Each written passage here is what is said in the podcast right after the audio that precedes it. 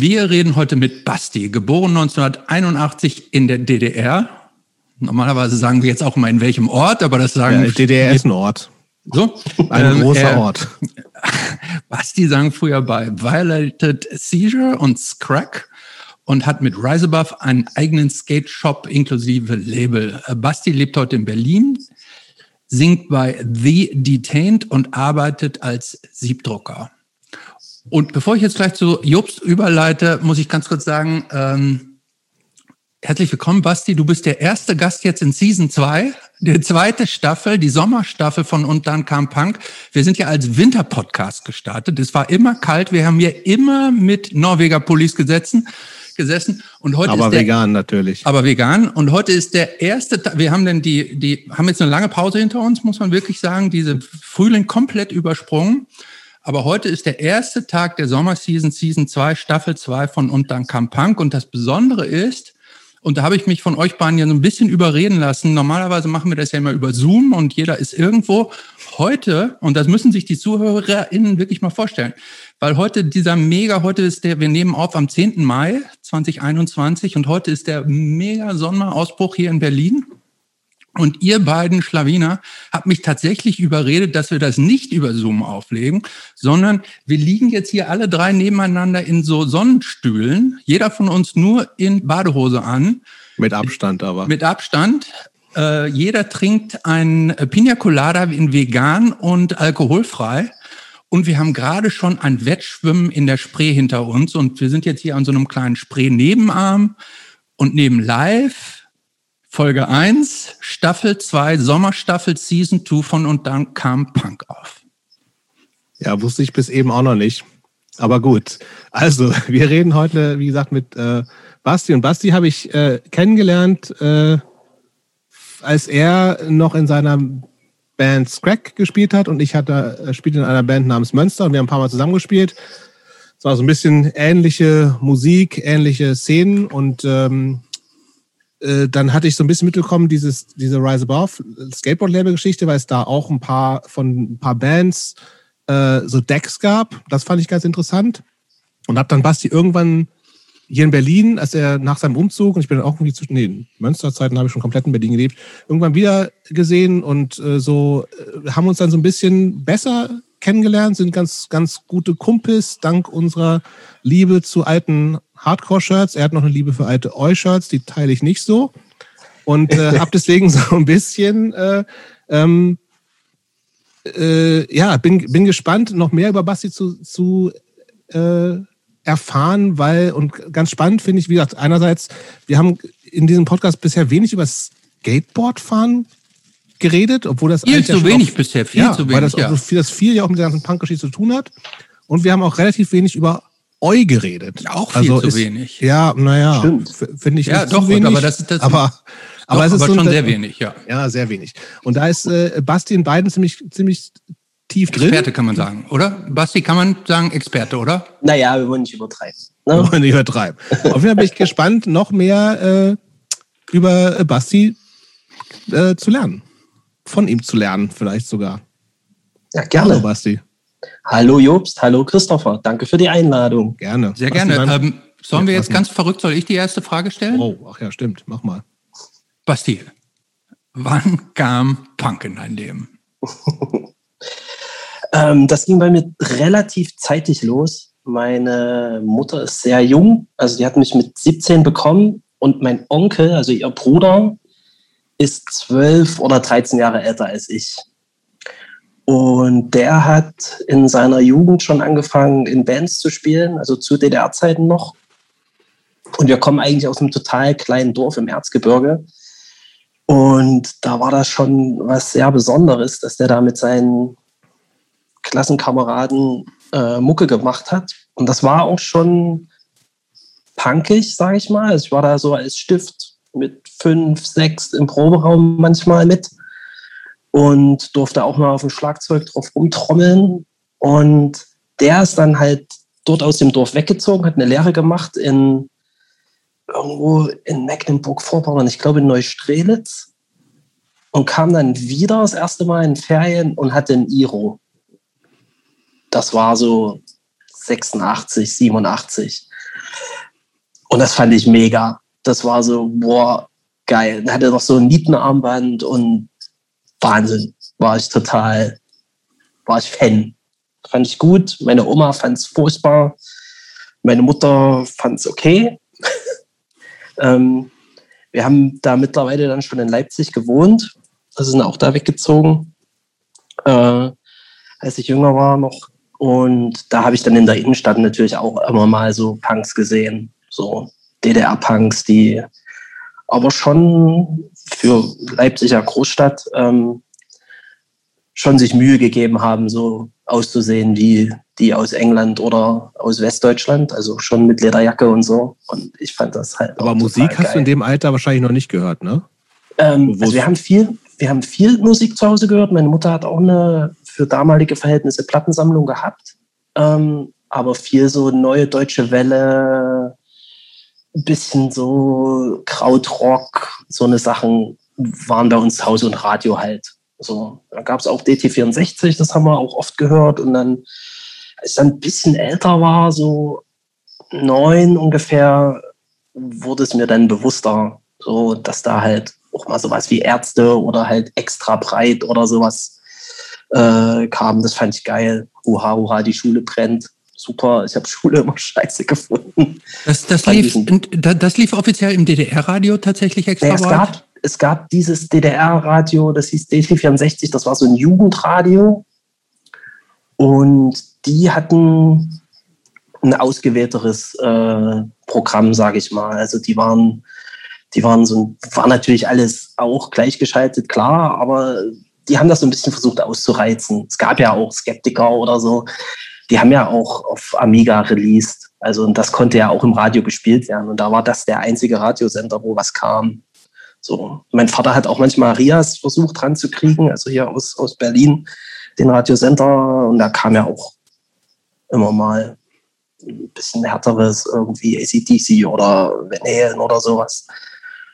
Ja, und da habe ich so gemerkt, dass mir erstens härtere Musik besser gefällt als jetzt irgendwie Madonna oder so. Ähm, und denn, ähm. also das, wir sind ja jetzt so langsam, wenn du sagst neun, du bist 81 geboren, 8, 9, mhm. das ist ja auch so Wendezeit dann schon so gewesen. Genau, oder?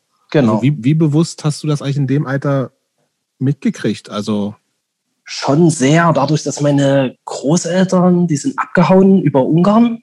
Okay. Ähm, und also in dieser ganzen vor, vor 9. Genau, November-Zeit. Genau, so. genau, genau. Und das war total schlimm für mich, weil ich halt dadurch, dass meine Mutter so jung war, auch sehr viel bei meinen Großeltern mit war und meine Oma halt auch sowas wie eine zweite Mutter irgendwie für mich immer war und immer noch ist. Und ähm, als sie dann abgehauen sind, die hatten, meine Mutter wusste zwar Bescheid und mein Onkel auch, aber sonst wusste das niemand. Weil, war ja auch gefährlich.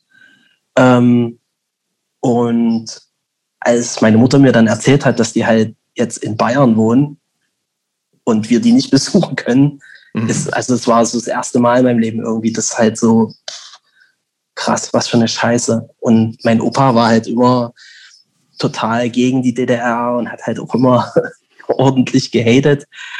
Und da habe ich das schon mitgekriegt, dass das halt alles irgendwie nicht so geil ist und mit Reisen sowieso. Und hier, ich hatte, ich war großer Jürgen Klinsmann-Fan und hatte ein VfB Stuttgart-T-Shirt irgendwann mal in einem Westpaket drin habe das halt in der Schule angezogen und musste straight zum Direktor Ach, und durfte das dann auf links gedreht den Rest des Tages anziehen und so. Also es war schon auch für mich als kleines Kind, auch schon im Kindergarten, wir mussten halt immer Soldaten und Polizisten malen und so. Und meine Mutter war halt totaler ähm, ja, Pazifist. Also die fand das total scheiße. Und ich da total stolz nach Hause gekommen, hier, guck mal, Polizist gemalt. Obo gemalt, so, ja. Hm, scheiße. Mhm. also, ja, also ich habe das schon miterlebt, sage ich mal, und durch meine Familie auch schon so bewusst mitgekriegt, dass es halt nicht so geil ist. So. Das finde ich, ja. ähm, das finde ich total interessant. Äh, erstmal, was du da erzählst äh, von ähm, dass ihr so im Kindergarten äh, quasi schon so ein bisschen ähm, militärisch ähm, indoktriniert worden seid, war mir zum Beispiel gar nicht so bekannt, mhm. ähm, aber dann auch von den Gro Großeltern. Seid ihr damals dann oder dachtest du damals, dass du die dann nie wieder siehst? Weil das war mein erster Gedanke. Genau, definitiv. Denn, denn genau. irgendwie einmal weg, die konnten dann mhm. ja auch nicht mehr zurück und ihr konntet genau. theoretisch auch nicht hinterher. Ja. Ähm, Hast du da deine Mutter dann auch mal gefragt, so nach dem Motto, wenn die weg können, können wir da nicht auch irgendwie so hinterher? Oder hat sich die Frage nie so richtig gestellt? Nee, die hat sich nicht so richtig gestellt. Also für mich zumindest nicht und ich glaube für meine Mutter auch nicht. Also meine Großeltern wollten das, hm. das weiß ich. Aber meine Mutter, ich weiß nicht, ob die es schon im Gefühl hatte, so dass, also ich meine, es war ja Umbruchszeit, das hat man ja ne? gemerkt, genau. Mhm. Gerade Leipzig und, wahrscheinlich mehr als ja, auf dem, im Dorf oder ja. so. Mein Vater war konnte auch ja, den Demos ja, damals. keiner konnte ja verlässlich davon ausgehen, dass irgendwann die Mauer fällt. Ne? Also das, das nicht, das nicht, aber dass es halt Lockerungen gibt und dass man vielleicht, dass man vielleicht sich dann halt wie gesagt in Ungarn treffen könnte oder sowas. Mhm. Das, aber so richtig, also für mich war der erste Moment, wo ich das gehört habe, okay, die sind jetzt weg, das war so, okay. Mhm. Denn deine Großeltern, deine Groß, wenn deine Mutter so jung war, dann waren deine Großeltern im Zweifel auch noch verhältnismäßig jung für Großeltern. Ja, ja, die waren so alt wie ich jetzt, ja. also 40. Mhm. Äh, und nur der Vollständigkeit halber, du hast gesagt, deine Mutter war 17, aber äh, Vater hast du auch schon erwähnt, ihr seid schon in einem äh, herkömmlichen familiären Umfeld sozusagen mit Mutter und Vater aufgewachsen. So. Ja, ja bis, bis kurz nach der Wende. Dann ging das auseinander. Also mein Vater war so ein bisschen schwierig. Und also nicht nur in Bezug auf meine Mutter, sondern auch auf mich. Und meine Schwestern waren dann noch relativ jung. Also meine mittlere Schwester ist 85 geboren, meine kleine Schwester ist 88 geboren. Ähm, die haben das noch nicht so miterlebt, aber der hat sich halt sehr rausgezogen, so aus dem ganzen Ding. Also der war da, aber das war es dann auch. So, also. Mhm. Und wie gesagt, halt dann kurz nach der Wende 92 oder 93 haben die sich auch scheiden lassen. Also dann war das Geschichte. Hm. Das heißt, du warst dann ja, als die Wende kam dann irgendwann, warst du ja, ich habe jetzt nicht so schnell nachgerechnet, irgendwann 10, 11, 12, so um den Dreh? Ähm, also als die Mauer gefallen ist, war ich äh, neun und als dann die Wende kam, war ich zehn. Ja. Ähm, wie hat sich das für euch angefühlt da ähm, in eurem kleinen Ach nee, da habt ihr schon in Leipzig gewohnt. Ja, in Leipzig, War das richtig groß, so Befreiung, Euphorie? Ähm, ja. Total, total. Also meine Schwestern waren dann auch schon in so einem christlichen Kindergarten, weil meine Mutter sich dann in so einer evangelischen Gemeinde halt engagiert hat und die da war das ja schon so, dass die sind auf die Montagsdemos gegangen und so. Und als mhm. dann, ich weiß noch an dem Tag, wo halt, also an dem 10. November dann, an dem Tag nach der Maueröffnung, äh, haben wir das in Leipzig dann erst so richtig mitgekriegt und das war so krass, mega, jetzt, jetzt wird alles gut. Hat man damals du, gedacht. Ist, ist, man, ist, ist, ist, ist man Landschaften und so, ne? Mhm. Zur Grenze gefahren und wollte rüber ja. oder hat man sich dann so mal für nächstes Wochenende? Wir haben uns, wir sind äh, am 1. Dezember Wochenende dann, also drei Wochen später, zu meinen Großeltern gefahren. Ah ja. Nach Bayern. Macht Sinn. Mit dem Trabi zu fünft. hat, hat irgendwie, keine Ahnung, zehn Stunden gedauert. Mit Ewigkeiten Stau an der Grenze und ja, 80 auf der Autobahn. und was waren äh, dann so die ersten Westeindrücke? Ja, krass. Also erstmal, dass wir sind dann nachts halt durch irgendwelche Dörfer gefahren und dass da halt alles so bunt beleuchtet war, war schon äh, für uns schwarz-weiß Ossis irgendwie abgefahren. Und dann ist halt auf der Autobahn so ein Porsche an uns vorbeigeballert mit, keine Ahnung, 250. das äh, hat unsere ganze Karre gewackelt. Das war schon abgefahren und dann halt in den Supermarkt gegangen, obwohl es nur Aldi war. Das war so uh, krass. Aber also ich habe mich mehr gefreut, meine Großeltern zu sehen. Das war mir wichtiger als irgendwie Hanuta oder so. Hm.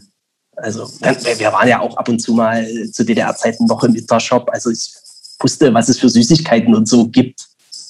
Das hat mich jetzt nicht so, nicht so übelst weggehauen, aber es war schon, war schon krass. Ich habe mich einfach nur übelst gefreut, dass man halt reisen kann und die wiedersehen kann. Mhm. Und wie ja. ging das so subkulturell für dich weiter? Also ich, du hast, bist, hast früh mit dem Skateboardfahren auch angefangen, ne? Genau, also ich habe zu DDR-Zeiten mir selber ein Skateboard gebaut Aha. mit der Hilfe, Hilfe meines Onkels aus Rollschuh und Brett.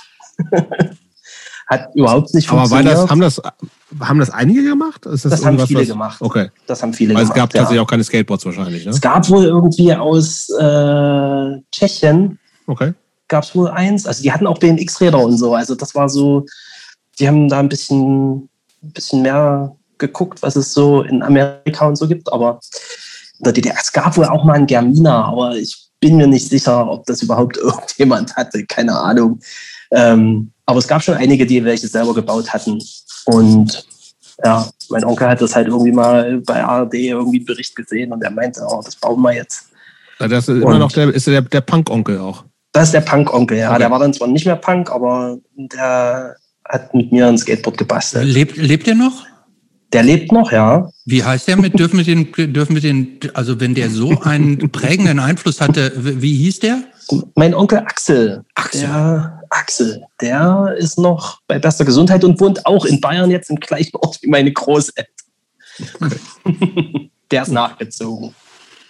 Also ja. selbstgebautes Skateboard war dann so, lief so halbwegs, also ja, eher scheiße. eher scheiße. Ja. Wann ging es so richtig mit dem Skateboardfahren los? Na, ich habe dann 1990 ähm, zum Geburtstag von meiner Oma ein Skateboard gekriegt. Und das war nicht so ein Kaufhausding, das war schon ein bisschen was Besseres. Okay. Also das ist äh, keine Ahnung, wie sie da rangekommen ist oder ob es in irgendeinem Sportgeschäft halt ein bisschen was Besseres mal ausnahmsweise gab, außer diese China-Dinger. Und das war das war gut. Das haben sie mir dann äh, ein paar Monate später geklaut.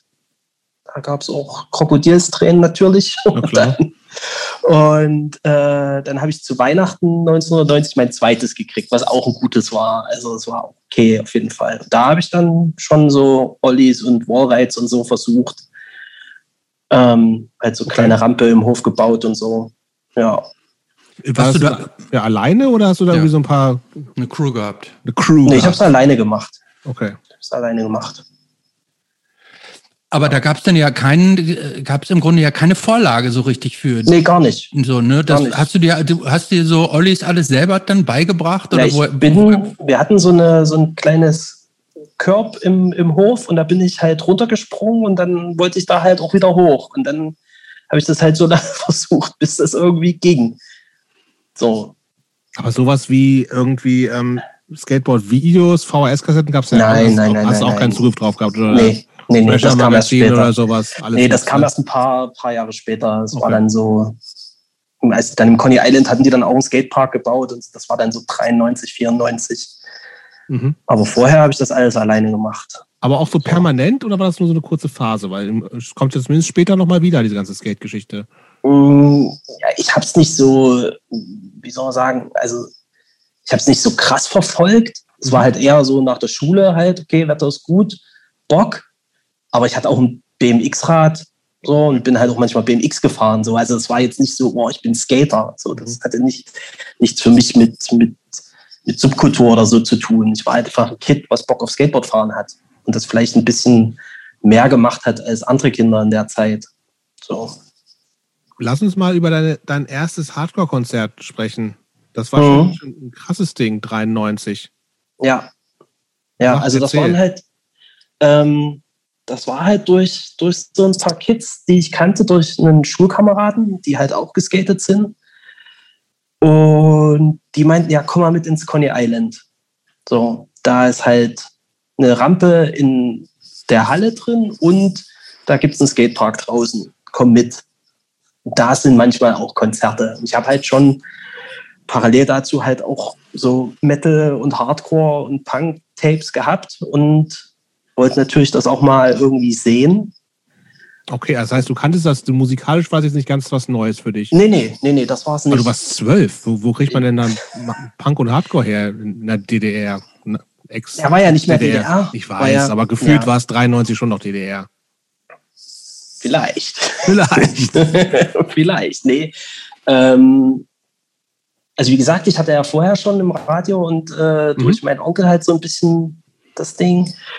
Und hatte dann in der Klasse einen Freund, der hat in Grünau gewohnt und Grünau war sowas wie Marzahn hier, bloß in. Leipzig halt ein riesen Neubaugebiet, Trabantenstadt, ähm, wo es halt zu, zu Wendezeiten halt sofort super brutal wurde halt.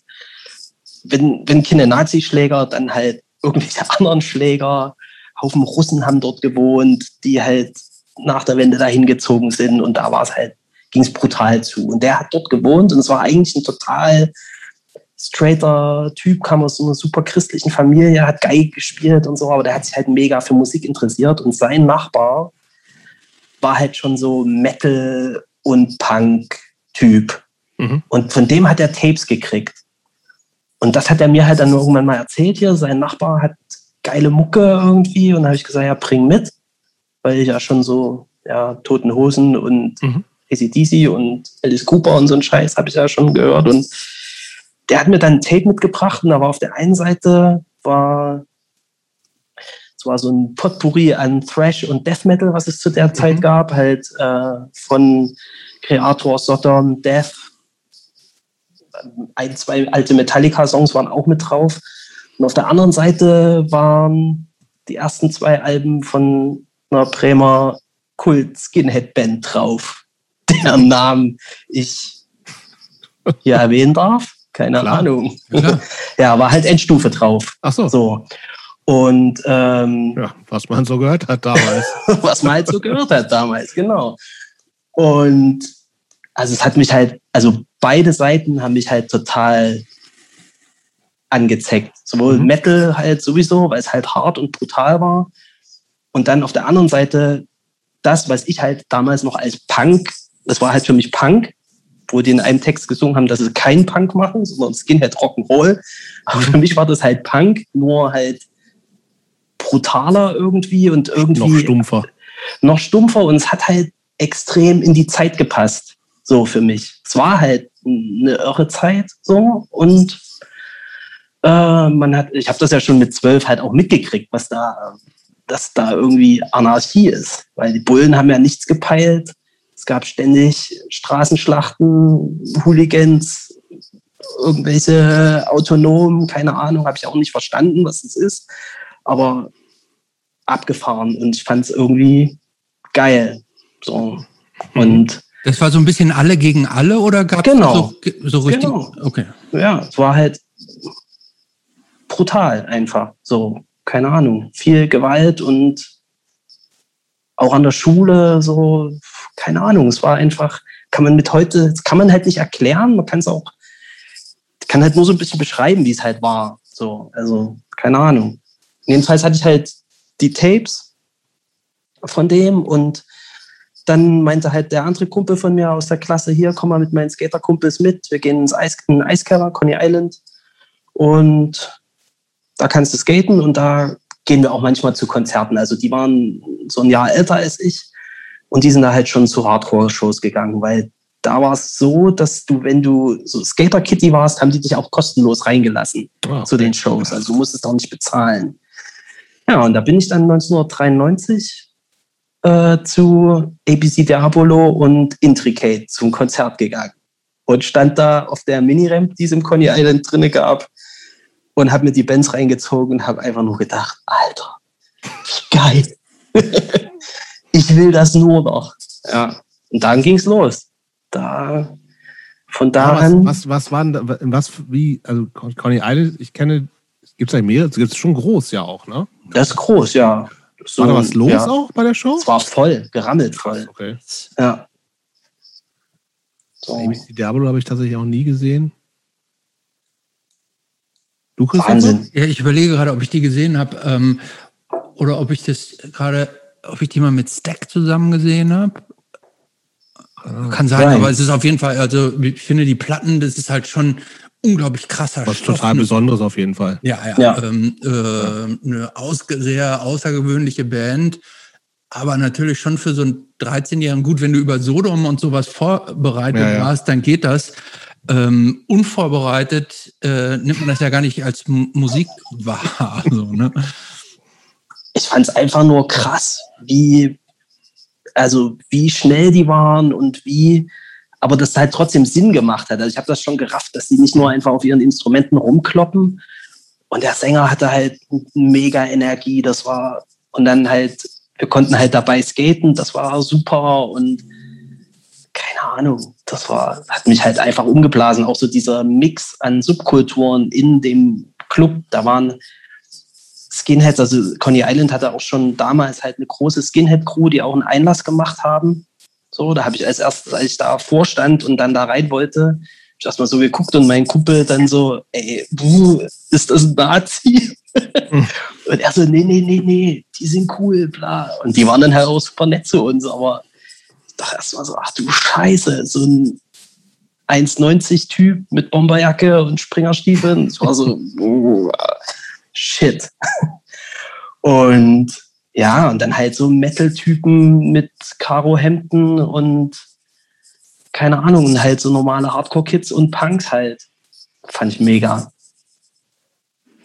Ja, glaube ich. Also ich, äh, gerade Conny Island ist ja auch einfach ein Laden, der Wann hat, wann hat der aufgehört? Anfang der 90er muss es ja auch gewesen Den sein. Den gab es schon zu DDR-Zeiten. Ach, war es echt? Okay. Das ja, ja. Da hieß der halt Eiskeller. Ah, okay. Und dann ähm, in Anfang der 90er gab es den auch schon. Da waren ja so Metal-Konzerte, gab es ja auch hier das Live in Leipzig von Mayhem. Mhm. Wurde ja dort aufgenommen. Okay. Das war 1990 das Konzert, glaube ich, oder 89, bin ich mir nicht sicher. Und dann 91 ging das los, 91, 92 mit den Hardcore-Shows. Und da hat sich ja so diese LE-Crew gegründet und die haben dann halt also viel New York-Kram ist da ja total viel gewesen, ne? Genau, genau. Ja, ja. Das hat mich halt auch mega beeinflusst, so. Das Leeway und Sick of It All, hm. das ganze Zeug, Agnostic Front. Wie ist nochmal diese Leipziger Hardcore-Band, die auch ständig mit irgendwie äh, unterwegs na, ganz, war? Na, früher waren DMB, die auch die DMB, Split mit, die, genau, mit, mit SFA hatten. Richtig, genau. Genau. Die haben ein paar Mal gesehen. Die waren eine Zeit lang waren die wirklich ständig unterwegs. Genau. Habe ich das Gefühl gehabt. Also. Ja. ja mein Kumpel Roman Bass gespielt. Tätowierer. War das, war das inspiriert von DMS, dieser äh, Lower East Side Crew? Keine Ahnung, wo der Name. Nee, glaube ich nicht. Glaub ich ich, mich irgendwie, ich habe ihn ein paar Mal gesehen und ich habe das Gefühl, immer, wenn ich die gesehen hatte, hatte der, der Sänger von denen so ein Fun-Shirt angehabt. So, und das, das, war, das war die Zeit, wo New Kids on the Block riesengroß war. Mhm. Er hatte so ein T-Shirt an, da stand dann, da war so ein riesiger Block, so ein, so ein Granitblock drauf und darunter haben so kleine Beine und Arme rausgeguckt. Oh das ja, kenn ich. New Kids ja, Under the Block. Kenn ich, und das hat er, ich weiß nicht, ob ich ihn nur einmal gesehen habe, aber gefühlt habe ich ihn oft gesehen und gefühlt hatte der immer dieses T-Shirt an. Oh Gott. Ja, stylmäßig waren die ein bisschen. Hm. okay, wie ging es musikalisch weiter bei dir? Naja, da also. habe ich dann also wie gesagt, ich war halt bei den Hardcore-Konzerten, das ging so halt die also ganze schon angefixt Zeit. und bist dann relativ zu vielen Sachen gegangen. Bin zu vielen Sachen gegangen, ja. Meine Mutter hat mich dann auch immer gehen lassen. Die hat mir dann, also ich habe im Norden von Leipzig gewohnt und das war halt Fascho-Gegend. Ähm, und meine Mutter hat mir dann sogar Geld fürs Taxi gegeben. So, die hat dann gesagt, hier, du bist halb eins zu Hause, fahr mit dem Taxi. Das hat damals 10 Mark gekostet von Conny Island bis zu uns nach Hause. Also war schon okay. Und aber ich habe halt auch viel Wochenenden so alleine zu Hause verbracht, weil meine Eltern waren getrennt dann und meine Mutter hat so eine, so eine Ausbildung gemacht, die, also so eine Zusatzausbildung, die war am Wochenende oft. Und da war eigentlich der Deal, dass unser Vater uns Freitag irgendwie 17 Uhr abholt und weil ich das halt wusste, dass der uns da abholen muss, war ich halt einfach nicht zu Hause. Und dann hat er halt nur meine Schwestern abgeholt.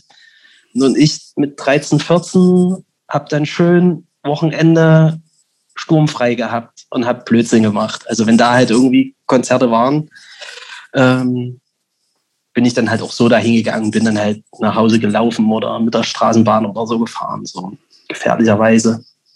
Ganz schön früh alles, ey. Ja, mega. und dann ähm, habe ich so 94 und 95 hat mich so dieser UK-Punk-Stil vom Aussehen her mehr angezogen. Also ich habe zwar immer noch Hardcore gehört, aber ich wollte dann halt ein Iro haben und Lederjacke und so. Und das habe ich dann gemacht. Und dann das hatte ich halt. warst aber auch noch jung, ne? Also ja, mit 14 hatte ich dann meinen ersten Iro. So. Bunt wenigstens? Der war dann auch bunt, ja. Korrekt. Aber ja. war das so ein richtig, richtig schön langer, hochstehender Hahnkampf, so wie Watty von Exploited oder mehr ich so ein, hab's am, ein am Anfang Stummel, ähm. Am Anfang habe ich es versucht, habe es dann aufgegeben, weil ich es nicht so richtig hingekriegt habe, den äh, ordentlich aufzutupieren und äh, hochzustellen. Aber dann so ein Jahr später, also mit 15, bin ich dann, hat sich das auch so mit meinen Freunden so rauskristallisiert. Wir wollten halt mit so Asselpunks nichts zu tun haben. So. Also wir waren dann schon so, also wir haben uns halt Oi-Punks genannt und waren dann halt schon so geleckt. Also mhm. bin auch mit 30 Zentimeter hochgestellt, jeden Tag in die Schule gegangen. So, also das. Wie, wie kam das denn in der Schule an? Ja, ich war auf so einer, ähm, auf so einer evangelischen Schule, also es war die erste christliche Schule im Osten, die sich gegründet hatte. Meine Mutter hat da irgendwie Kontakt zu diesem Verein gehabt, der diese Schule gegründet hat, Anfang der 90er. Und ähm, das war halt krass. Also ich bin 1990 aus den Sommerferien wiedergekommen und die komplette Schule, also alle, die so ab siebte Klasse waren, waren halt grüne Bomberjacke, ähm, Schneetarnhose und Springerstiefel. So Klatze oder Seitenscheitel oder so ein kleine Fusseln hier vorne noch so am Kopf. Stimmt, ja. Wie der Drummer von Störkraft. Style Crime. Und äh, waren halt alles Faschos, so instantly. Und an der Schule, kannst die Lehrer. Dir, kannst du dir das irgendwie erklären, warum das auf so extrem fruchtbaren Boden gefallen ist im Osten? Bei vielen Jugendlichen? War schon so, ne? Also. Ja, ich glaube, das gab es auch vorher schon. Mhm. So. Und es wurde natürlich dann auch so durch die Eltern ein Stück weit mit äh, supported oft, glaube ich, weil es halt hm, ja, antikommunistisch äh, war und äh, auch aus so einem Frust halt. Es war ja wirklich Mauer viel. Sofort äh, haben die vietnamesischen Gastarbeiter angefangen, Zigaretten zu verkaufen. So. Das waren halt. Gab es ja vorher auch schon. Ja, aber die haben keine was Zigaretten war, verkauft. Aber was war, da, was war daran jetzt so schlimm? Also warum hat das... Ich fand das, mir war das scheißegal, aber halt äh, viele Eltern, sage ich mal, haben ihre Arbeit verloren und das haben die Kids mitgekriegt und die Eltern haben halt äh, zu Hause am Abendbrotstisch dann halt gesagt, ja, du und die kommen jetzt hierher und nehmen uns alles weg die Kids haben gesehen, okay, die Eltern sind frustriert, wir haben keine Kohle. Bullen konntest du sowieso vergessen. Die wussten ja nicht, was sie machen dürfen oder was sie machen sollen. Da war ja nichts, es war ja Anarchie. Und dann, ich glaube, ja, es ist halt so ein menschliches ja. Ding. Man sucht sich halt mhm. das leichteste Opfer. Und dann hat, haben die halt angefangen, die Leute da zusammenzuschlagen und äh, dann durch die Mucke. Aber, aber war das nicht, aber, aber, ganz, ganz kurz, aber war ja. das nicht, ähm, ich weiß, hier in Berlin äh, gab es ja auch relativ lange noch diese vietnamesischen Zigarettenverkäufer. Ähm, ich weiß, die Freunde von mir, die geraucht haben, die haben das immer als sehr willkommen angesehen, weil bei denen die Zigaretten günstiger waren. Ohne Scheiß, ich glaube, die Typen, die die verwackelt haben, haben, auch wenn die alleine unterwegs waren, haben die auch von denen gekauft. Aber dann abends, als die dann halt zu zehnt unterwegs waren, so haben gut, die halt das schwächste Opfer, klar. Genau, haben ja, die, die halt zusammengenietet und haben den halt die Kippen weggenommen und haben dann halt irgendwie, um das zu, äh, keine Ahnung, irgendwie zu erklären, haben es dann halt gesagt, ja, die, die, was haben die hier zu suchen? Ja, ja, war, so. verstehe, ja. ja. Mhm. Es war halt einfach unfassbar dumm alles, mhm, aber klar. Ähm, Aber wenn du sagst, die waren alle in deiner Klasse, das waren so, das waren irgendwie im Zweifelsfall vorher irgendwie so Kumpels von dir. Nee, nee, nee, nee, die, nicht, nicht in meiner Klasse. Ich war ja der vierte Klasse. Ich meine, ich, nur, dass ich halt aus, aus, aus den Sommerferien wiedergekommen bin und dann die ganzen Älteren ah, okay. so waren dann halt, hat sich halt total umgekrempelt. Und dazu aber, die Lehrer waren halt immer noch die gleichen, mhm. wie zu DDR-Zeiten. Ja. Und das war halt einfach, meine Mutter fand das zum Kotzen so und die hat halt geguckt, dass ich irgendwo unterkomme, wo es halt besser ist. Und dann gab es halt das diese Möglichkeit die, mit. Waren der, natürlich die Christen. Genau. Und dann gab es halt diese Schule und ich war dann halt mit in einer der ersten Klassen da. Also in dem Schuljahr, wo die halt eröffnet wurde, bin ich in die fünfte Klasse äh, gekommen und da hast du dann auch schon gesehen, das war dann halt wirklich so ein Sammelsorium von, von von Kids, die halt aus so Hippie, Blueser, Christenfamilien halt kamen. Mhm. Da waren halt mega viele Punks dabei. Mhm. So. Und. Das heißt, der 30 Zentimeter Iro später hat nicht, war nicht so das Drama in der Schule zumindest. Nee, das war, nee, ein Drama war das nicht. Also wir hatten zwar ein, zwei Lehrer, die das halt irgendwie mal mit einem dummen Spruch irgendwie kommentiert haben, aber so, nö, eigentlich nicht. Aber du, äh, du sagst es gerade, es war eine christliche Schule. Du bist, glaube ich, auch der erste Gast, den wir haben, der innerhalb der was, wie lange sprechen wir jetzt ungefähr, halben Stunde, ich glaube ich, das Thema christlich ist, glaube ich, schon mindestens drei, viermal angeklungen. Ähm, kann man schon sagen, dass du auch so ein christlich erzogen wurdest, dass das so ein Wertesystem ist, dass dir so mit auf den Weg gegeben wurde, noch vor dieser Schule? Das Wertesystem auf jeden Fall. So, also ich bin nicht irgendwie jetzt mit Wir beten vorm Essen oder so aufgewachsen. Aber meiner Mutter war das sehr wichtig. Ich glaube, das hatte auch viel damit zu tun, dass es halt so ein bisschen in Opposition zu dem DDR-Regime halt stand. Ähm, aber also so das Pazifistische, sage ich mal, und ähm, was das Miteinander angeht, also was diesen moralischen Kodex angeht, den das Christentum halt irgendwie. Bla, bla, bla. Genau, so. Also das, das habe ich durch meine Mutter auf jeden Fall mitgekriegt. So.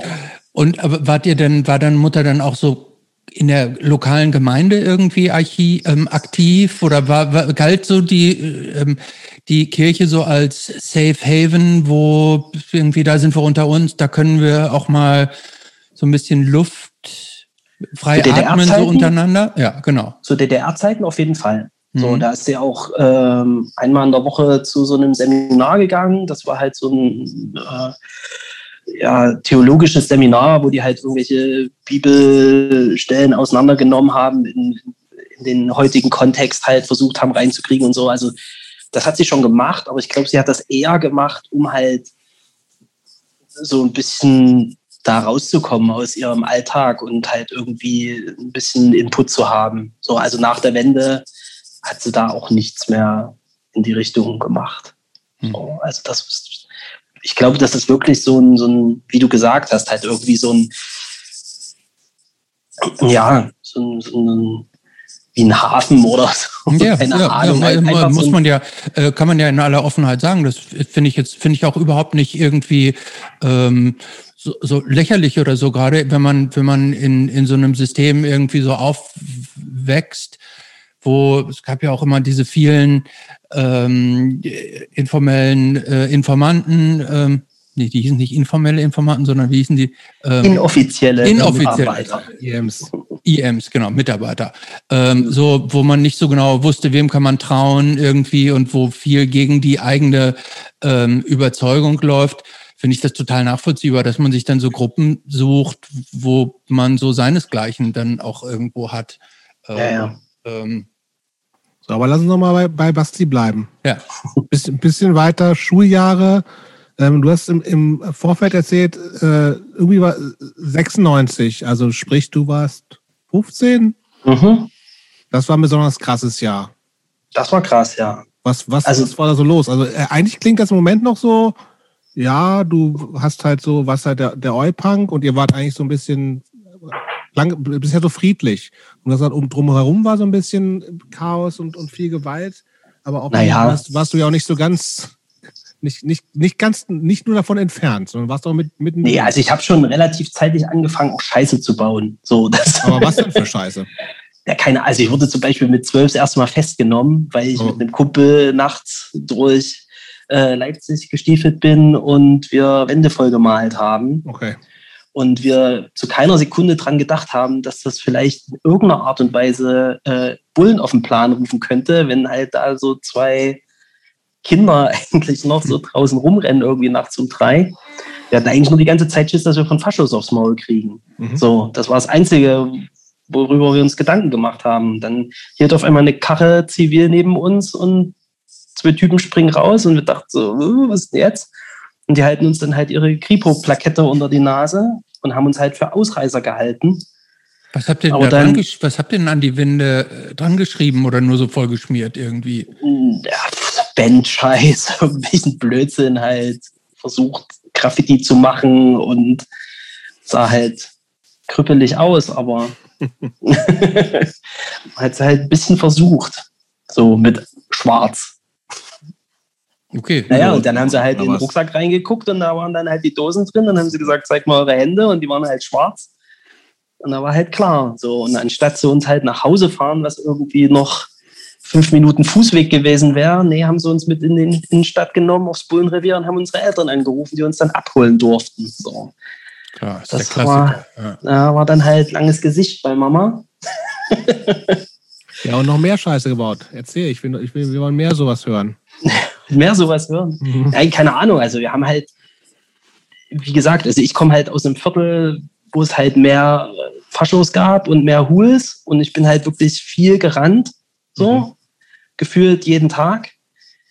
Ähm, aber man hat dann halt auch irgendwann den Spieß umgedreht, so Mhm. und dann war es halt so, dass wenn wenn man halt mal irgendwie jemanden getroffen hat, wo halt die Situation gepasst hat, dann hat man halt auch mal ausgeteilt. Okay. So, und das wurde dann Mitte der 90er spitzte sich das halt alles zu gewaltmäßig. Da wurden dann halt auch Leute von uns halt richtig hart zusammengeschlagen äh, mit lange Krankenhaus und dann Von Faschos aber auch so. von Faschos, ja, oder Mhm. Huls halt. Also Ja, ja. und dann gab es aber auch bei uns Leute, die halt äh, aus einem anderen Holz geschnitzt waren und dann ist man halt mitgegangen. Und dann äh, sind auch Leute von denen ins Krankenhaus gegangen, auf jeden Mhm. Fall. Also da gab es halt auch Sachen, wo ich jetzt sage, ei, ei, ei, da hätte auch einer liegen bleiben können. So. Naja, und ist aber dann nicht ist es, passiert. ich weiß es nicht. Also ja, wahrscheinlich ich nicht. wüsste es Mhm. Ich denke, ich wüsste es, wenn halt was richtig Ja, Schlimmes passiert wäre, aber es waren auch Leute dabei, die halt, wie gesagt, ins Krankenhaus mussten danach. So. Und das reicht ja schon. Klar. Naja, und dann eines schönen Abends bin ich mit meinem besten Freund äh, unterwegs und Straßenbahn verpasst. Naja, laufen wir eine Haltestelle. Dann sind wir gelaufen und dann fuhr halt ein Auto an uns vorbei mit zwei richtigen Endgegnern drinne, die uns gesehen haben und natürlich dann nochmal an uns vorbeigefahren sind. Naja, und dann haben sie das Auto irgendwo geparkt und kamen halt. War in den ihren Augen vielleicht fair 1-1, weil es ja auch zwei waren. Aber wir waren halt 15, mein bester Freund war 16 und die Typen waren halt um die 30. Und wie gesagt, richtige Maschinen und da hat dann der erste Schlag bei mir gleich gesessen und ich bin halt umgekippt und bin dann zwei Tage später im Krankenhaus wach geworden mit Hirnstammquetschung und Verdacht auf Schädelbasisbruch, total Amnesie. Also ich habe meine Mutter nicht erkannt und ähm, ja, das hätte es gewesen sein können. Im Nachhinein wurde dann halt von Zeugen berichtet, mir wurde halt mindestens zehnmal halt massiv gegen den Kopf getreten, als ich schon am Boden lag. Und ja, wie gesagt, von so knapp 100 Kilo Typen Hätte auch anders mit- ausgehen können, ne? ja. Und da war bei mir schon so ein Knackpunkt irgendwie, wo ich so gedacht habe, boah, Alter, ist es das alles wert? So, und naja, also das hat mich schon ganz schön, ganz schön abgefuckt. Also da war so ein Jahr lang, hatte ich auch richtig Paranoia dann so, wenn ich nachts unterwegs war. Und bin, hat mich aber nicht abgehalten, so dann halt mit meinen Kumpels trotzdem loszuziehen und halt andere Leute zu verwanzen. So, das war halt, keine Ahnung, es war halt ein Geben und Nehmen irgendwie. Mhm. So, naja, und dann irgendwann haben es die Bullen halt spitz gekriegt, dass da halt immer mal so eine Truppe unterwegs ist, die halt, also wir waren da meistens in so einem Viertel, wo ein anderer Freund von mir gewohnt hat, wo halt extrem viele Faschos halt unterwegs waren, wo das halt auch so zum Mainstream, wo die Mainstream-Jugendlichen waren halt einfach Faschos oder Mitläufer-Faschos. So. Und da war es eigentlich egal, welche Gruppe du abends getroffen hast, die hatten es eigentlich immer in unseren Augen da verdient. So. Und naja, und irgendwann haben das, wie gesagt, die Bullen halt mitgekriegt und dann haben sie da mal äh, am Wochenende ein paar, paar Streifen mehr durchgeschickt und dann wurde man halt auch festgenommen so und das ist dann halt auch mit Gerichtsverfahren geendet so, weil halt einer von, von den Geschädigten uns erkannt hat. Naja, so war es halt. Aber was, was kriegt man denn dafür als, als Jugendlicher? Naja, es kommt drauf an. Also bei mir. Oder was, was hast du denn dann gekriegt? Ist das irgendwie so eine Nee, das waren nur Arbeitsstunden. Ja, ja, genau. So, aber halt so Leute, die halt dann so, denen halt so eine Körperverletzung oder so nachgewiesen wurde, halt so, die haben dann schon Bewährung gekriegt für mhm. zwei Jahre und so. Also. Aber wegen was wurdest du verurteilt? Ähm, das war nur wegen Sachbeschädigung und äh, wie nennt sich das? Naja, hier äh, Landfriedensbruch. Okay. So, also. Aber hat ähm, Alkohol in der ganzen Zeit auch mal eine ordentliche Rolle gespielt? Ja, War die Frage, die Frage habe ich mir schon die ganze Zeit gestellt, ja. Ja, klar. Na klar. Also wir haben, wir haben ordentlich äh, gesoffen. Am Anfang hatte ich halt auch viel so einfach durch. Die, die Großen haben halt getrunken, dann trinkst mhm. du halt mit. So, und man hat dann halt auch viel so süßes Zeug getrunken, halt, was weiß ich, irgendwelchen Apfelkorn oder sowas. Mit ordentlich, ähm, ordentlich Prozenten aber. Naja, nee, ist ja eher so Likör. Likörchen. Ich keine Ahnung, ja. Okay. du kennst dich damit nicht ich aus. Ich kenne mich damit nicht aus. Nee. Aber ich dachte, ähm, das hat auch ordentlich Prozente. Ja, ist das gar nicht so? Nee, so unter 20 noch. Ach so, okay. Harmlos. Aber trotzdem, ich meine, wenn du da 14 bist und irgendwie, ja, ja, keine Ahnung, 60 Kilo wiegst und dir da so eine Pulle reinzwirbelst, da ist dann, ist dann auch Ende. Auf jeden Fall. Aber ja, auf jeden Fall. Also, alles, auch gekifft wie Sau und Bon geraucht. Klar. Andere wie, wie, wie, kam das denn eigentlich bei, dein, äh, bei deiner Mutter an? Ähm, also du hast deine Mutter bisher eigentlich, also ich finde, ich habe bisher einen total sympathischen Eindruck eigentlich von deiner Mutter. Ähm, ja. ähm, wenn der, äh, der kleine Sohn, und die war offensichtlich ja auch sehr darum bemüht, dass du in einem guten Umfeld aufwächst. Ja. Und wenn dann so der, der kleine Sohn irgendwie mit zwölf oder dreizehn, erstens, dass der überhaupt nachts unterwegs ist, zweitens, dass er dann verhaftet wird, und nach der ersten Verhaftung dann irgendwann selber im Krankenhaus landet und dann noch äh, sich irgendwie zusammenrottet mit so anderen Kumpels, um dann praktisch planmäßig auf Jagd auf Jagd, ähm, äh, Jagd auf Nazis zu machen. Und auch dann dauernd von der Polizei eingecasht wird. Hätte ich keinen Bock drauf als Mutter. Hätte ich als, hätte ich als Mutter auch keinen Bock drauf. Und äh, ich würde mir auch vorstellen, dass das ein ganz schönes Drama war, dass sich seine Mutter gefragt hat, irgendwie, was habe ich eigentlich nur falsch gemacht? Kann das sein? Ich habe mit meiner Mutter da auch viel drüber geredet. So, Damals oder jetzt als, im Nachhinein? Wir haben immer viel miteinander geredet, aber auch jetzt so im Nachhinein, klar. Und sie meint, dass so die ja, Aber Phase, die ist schon in Ordnung, deine Mutter, oder? Wirklich meine Mutter ist super. Ja. Hallo Mama. Ja. Tut mir leid. ja, also. ähm, nee, ähm, sie meint, dass so die Phase zwischen 12 und 14 für sie am schlimmsten war. Weil sie halt nicht so richtig gewusst hat, was kommt da jetzt, was passiert da. Und da muss ich wohl auch am wenigsten so mit ihr kommuniziert haben. So, das muss für sie so am beschissensten gewesen sein. Als ich dann richtig Punker war, also so, dass das die Leute halt auch gesehen haben und so. Und ich da halt so versucht habe, schon so meinen Platz irgendwie zu finden, fand sie das irgendwie nachvollziehbarer. Natürlich so mit der ganzen Gewaltgeschichte und Saufen fand sie super scheiße. Sie hatte zu der Zeit auch in, in, in so einer Suchtberatungsstelle äh, gearbeitet.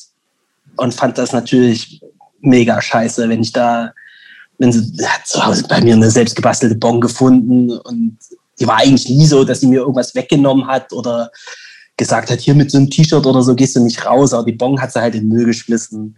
Und ähm, ja, fand das auch super scheiße, wenn ich halt irgendwie so Dimple Mainz gehört habe mit irgendwelchen Soundtexten. So. Das hat sie immer viel mehr abgefuckt als alles andere. So, also so klamottenmäßig fand sie nichts schlimm, so richtig. Ähm, also mit dem Saufen fand sie nicht geil. Aber ich bin auch durch sie halt immer vorsichtig gewesen. Also ich habe es nicht komplett übertrieben. Also total, total Abstürze hatte ich relativ selten und ist auch immer noch so. Also ich war dann, kommen wir später noch dazu, war auch mal Straight Edge dazwischen und so, aber ähm, das zieht sich eigentlich so durch mein Leben, dass ich nie so richtig Totalausfälle hatte. So, also das bin ich zu Kontrollfreak wahrscheinlich, keine Ahnung, und auch schon gewesen als Stift. Ähm, so ins Koma gesoffen habe ich mich eigentlich, ich will jetzt nicht sagen nie, aber es ist selten vorgekommen, dass ich irgendwo so besoffen war, dass ich gedacht habe, oh scheiße, jetzt muss ich erstmal hier zwei Stunden ausnüchtern oder so. Ich habe immer gerne mitgetrunken und so und habe auch gerne gekifft, aber so nie so richtig hart. Aber du hast gerade schon gesagt, es gab so eine, so eine relativ kurze Straight-Edge-Phase bei dir, ne? Also wann. Das bringen wir äh, jetzt aber. Ja, dann, dann führ uns durch, führ uns dahin. Naja, das war dann. Äh, Jupp so, guckt heute, glaube ich, so ein bisschen auf die Uhr. Ne? Ähm, der, Nein. Ach. Du hast du noch was Der vor? ist müde. Der ist ja, müde. das ist äh, hier im Sonnen, im, im Sonnen, auf der Sonnenliege hier. wird langsam kalt. Gesagt, die drei Stunden machen wir voll. Ja, kein Problem. nee, ähm, ich habe ich hab so dieses Punk-Ding, dieses krasse Punk-Ding habe ich so durchgezogen bis 97 ähm, bis ich dann auch aus der Schule raus bin und äh, erstmal ein soziales Jahr gemacht habe im Krankenhaus. Und dann war das mit 30 Zentimeter Iro halt nicht mehr so günstig.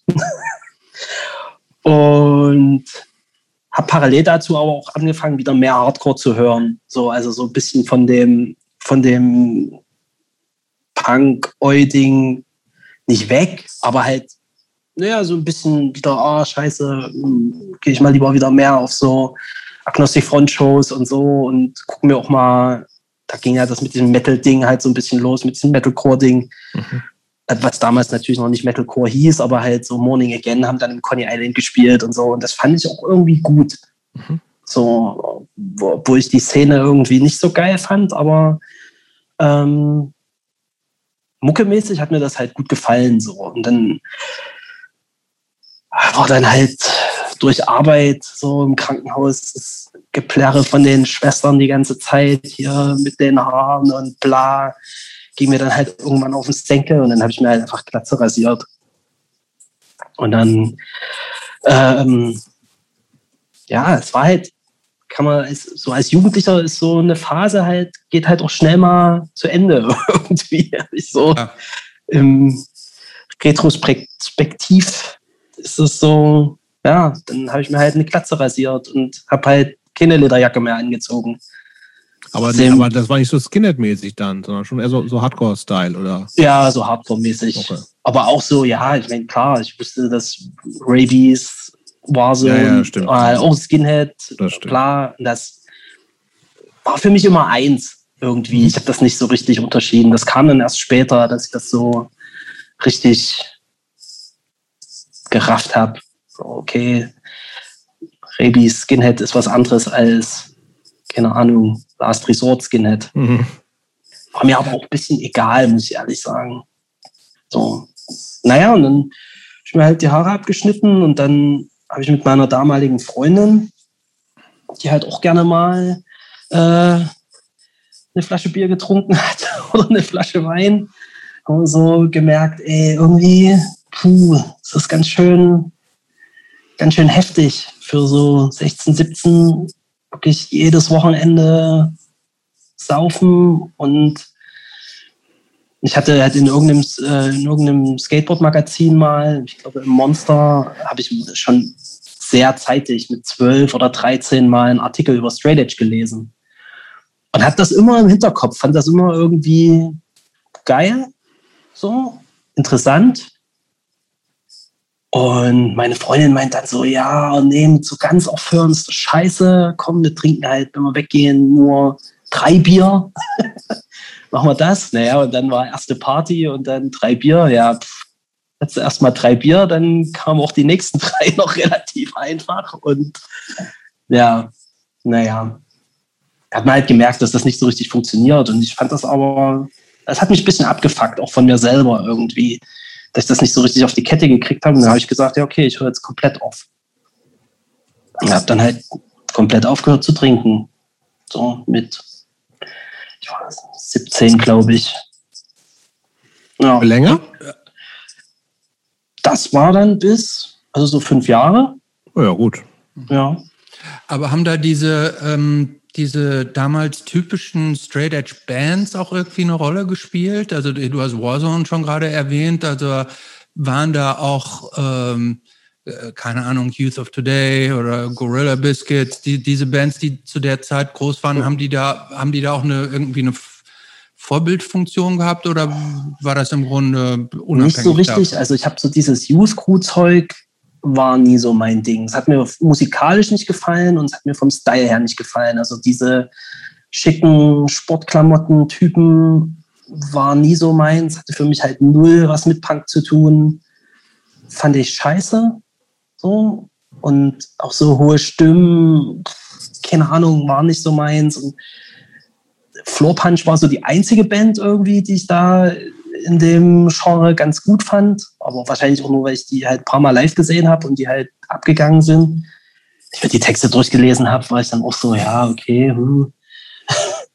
ähm, ja, und Judge halt, aber Judge zähle ich dann nicht so richtig mit dazu, weil die ja schon einen anderen Sound irgendwie haben. Ja, stimmt. Na klar. Hm. Ähm, aber so, ich fand dann halt so dieses, dieses Metal-Ding, was da kam, ganz geil. So aus Belgien, Hate 1000, hm. Kongress und Liar und sowas, habe ich schon ein paar Jahre echt gut gefeiert. Auch Earth Crisis und, und äh, Morning Again halt, fand ich sehr gut. Aber dann halt auch so Sachen wie Integrity oder In Cold Blood und, und äh, All Out War und so, Marauder. Und es war halt zwar dieser Metal-Sound, aber die waren mhm. ja auch nicht straight edge. So, oder vegan oder irgendwas. Das war den ja mhm. auch Bums. Also, so richtig so dieses Youth Crew, Gorilla Biscuits, Youth of the Day Ding, nie so richtig. Nö. Mhm. Es ging dann aber relativ bald mit Bands, mit der ersten Band auch los, ne? Genau, 98. das war dann so, genau, das war so 97, 98 zu der Zeit. Ähm, wo ich halt wirklich viel ins Conny eingegangen bin, wo ich, wenn ich so zurückdenke, habe ich das Gefühl, dass da halt wirklich jede Woche eine größere Hardcore-Show war. Halt Schon. mit Ami-Bands ja. und, und ähm, aber halt auch im Zorro immer mal halt irgendwas gespielt hat, was halt auch der Sound war, aber wo die Leute halt noch ein bisschen anders drauf waren. Das habe ich dann schon gerafft. Irgendwie dass es da halt auch noch eine andere Szene so äh, ein bisschen ab von diesem MAD-Ding und so gibt. Mhm. Ähm, und da hatte ich irgendwie Bock. Und dann gab es halt auch in Leipzig so eine Band, Full Speed Ahead. Ah ja, stimmt. Ähm, die waren aber auch so New Yorkig ein bisschen. Die waren mega New Yorkig und das waren halt alles Skinheads bis auf den Gitarristen. Und das hat mich halt mega beeinflusst irgendwie, die Band. Ich fand die erste, das Demo fand ich, fand ich super, die erste Single fand ich so geil. Und das waren halt super nette Typen. So, die waren zwar ein bisschen älter als ich, aber die waren halt total down, überhaupt nicht so von oben herab zu den Jüngeren, sage ich mal. Und das war so, ah krass, die haben eine Band und die machen das einfach. So was will ich auch. und dann hatte ich halt so ein paar Kumpels, die ich auch noch so aus meiner Kiddie-Punker-Zeit kannte, wo ich auch wusste, dass die jetzt auch irgendwie eine Band machen. Und dann habe ich mich so an die rangehangen, so ein bisschen. Und habe halt gesagt, dass ich sowas Metal-mäßiges machen würde, gerne. So wie Mörser oder so. Weil mhm. das war halt, ja, das hat mich halt irgendwie angefixt. Halt auch so Acme und hatte sie ja auch schon tausendmal im Podcast. Irgendwie mhm. war das so ein so ein Ding. Und da meint die so, ja, ne, wir haben jetzt hier unsere Band, bla. Auch mal sehen. Dann hatte ich noch so einen anderen Kumpel, der halt irgendwie Schlagzeug gespielt hat in einer so Ami-Punk-Band, also so Green Day-mäßig. Der hat aber auch Hardcore gehört und der meinte dann auch so, ja, der können ja auch mal was zusammen machen. Und dann mit dem ist aber nichts geworden. Das hat sich dann halt wirklich so über ein Dreivierteljahr hingezogen, dass ich so irgendwie Leute gesucht habe, aber nicht so richtig gefunden habe. Aber dann haben die Typen, von denen ich vorhin erzählt habe, diese die ich noch aus der Kiddie Punk Zeit kannte, ähm, haben dann gesagt, ja, komm doch einfach mal in den Proberaum und dann gucken wir, was passiert. Und dann bin ich zu denen in den Proberaum gefahren, der halt in Grünau war, halt, was ich vorhin erzählt hatte, mhm. dieses äh, marzanmäßige Neubaugebiet, äh, in einem Jugendclub Völkerfreundschaft. Und das war halt so, also es gab zwei Jugendclubs dort in Grünau, das Kirschberghaus und Völkerfreundschaften. Das waren beides so total verschrien als die Nazi-Schuppen. So. Und ich so, boah, ey, echt? Und so, ja, das ist okay, komm da hin, wir haben da den Proberaum drin, das ist alles entspannt. Und dann bin ich halt dem BMX-Rad da, die, keine Ahnung, 15 Kilometer hingefahren und äh, bin dann halt mit denen in den Proberaum und die hatten dann halt auch noch jemanden mit dabei, der halt Gitarre spielen wollte, den ich vorher nicht kannte. Und dann hatten wir unsere erste Probe und dann haben wir so angefangen, halt so ein bisschen härteren Hardcore versucht zu spielen. Klang am Anfang schrecklich, am Ende auch noch, aber hat halt Bock gemacht. Das war dann meine erste Band. Das ist Violet Seizure, ne? Violated Seizure, VS abgekürzt. Mhm. Total dummer Bandname. Aber war halt. Ich, also für mich klang das so ein bisschen Grind, Grindcore-mäßig. Genau, also es sollte halt so, so, ja, wie gesagt, halt so Mörser-mäßig so ein bisschen. Wir hatten dann auch zwei Sänger. Okay. Nennen wir eine Band, die geil ist mit zwei Sängern. Wer? Das ist nur ein Sänger, der, der andere nur tanzt nur rum. Mhm. Der andere tanzt nur, der nervige Typ. So, der Cheer Cheerleader ist das doch. Ja, tatsächlich. Ja. Ich gerade. Ja, also so diese im, im Crust, diesen Mann-Frau-Gesang-Ding, das finde ich teilweise auch ganz geil. Wüsste ich jetzt spontan aber auch nicht. Ja, aber warum spielt nicht einer davon Gitarre? Weißt du? Oder eine. Also je, mehr, je mehr Leute in der Band, desto so, besser. Es ist, es, ist, es, ist, es, ist, es ist okay, wenn der zweite Sänger Gitarre spielt, wenigstens. Auf jeden Fall. Okay. Oder Schlagzeug ähm, oder so. Nee, aber ist die Band gab es relativ lange, ne? Also vier Jahre. lange, aber es ist nicht so richtig was passiert. Also. Ja. Kannte ich vorher gar nicht. Wenn du mir nicht ja. davon erzählt hättest, nie ja, was ja. gehört. Ja, wir haben eine Demo-CD gemacht. Ähm, da ist auch relativ gut zu sehen, so dieser Wandel von so ja, ein bisschen moschigerem äh, Hardcore zu diesem Metal-Grindcore-Ding. Mhm. So. Und dann halt so eine Split- Single mit zwei Songs von uns, die ist dann aber rausgekommen, da hatten wir uns eigentlich schon aufgelöst. Also da war halt gar nichts mehr. Wir haben, ich weiß nicht, wie viele Shows wir gespielt haben, vielleicht 15 oder so. Okay. Ja, also da aber war Leipzig und Umgebung hauptsächlich?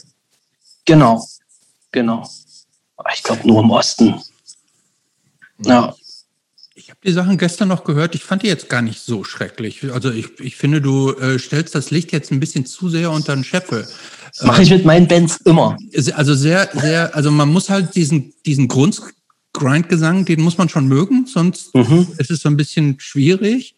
Ähm, aber äh, als Referenz Mörser kann ich total nachvollziehen. So. Ja, das ist doch gut, da freue ich mich. Ja.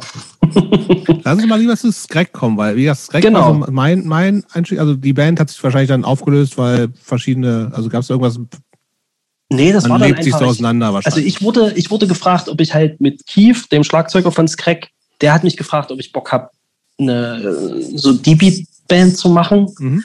Hatte ich natürlich voll Bock und dann war das mit VS, das war einfach, da war niemand in der Band, der die Band irgendwie ein bisschen gezogen hat. Mhm. So, ich hatte nicht so richtig Bock und die anderen halt auch nicht. Ja. So, das hat sich so dahin geplätschert einfach und das war sinnlos.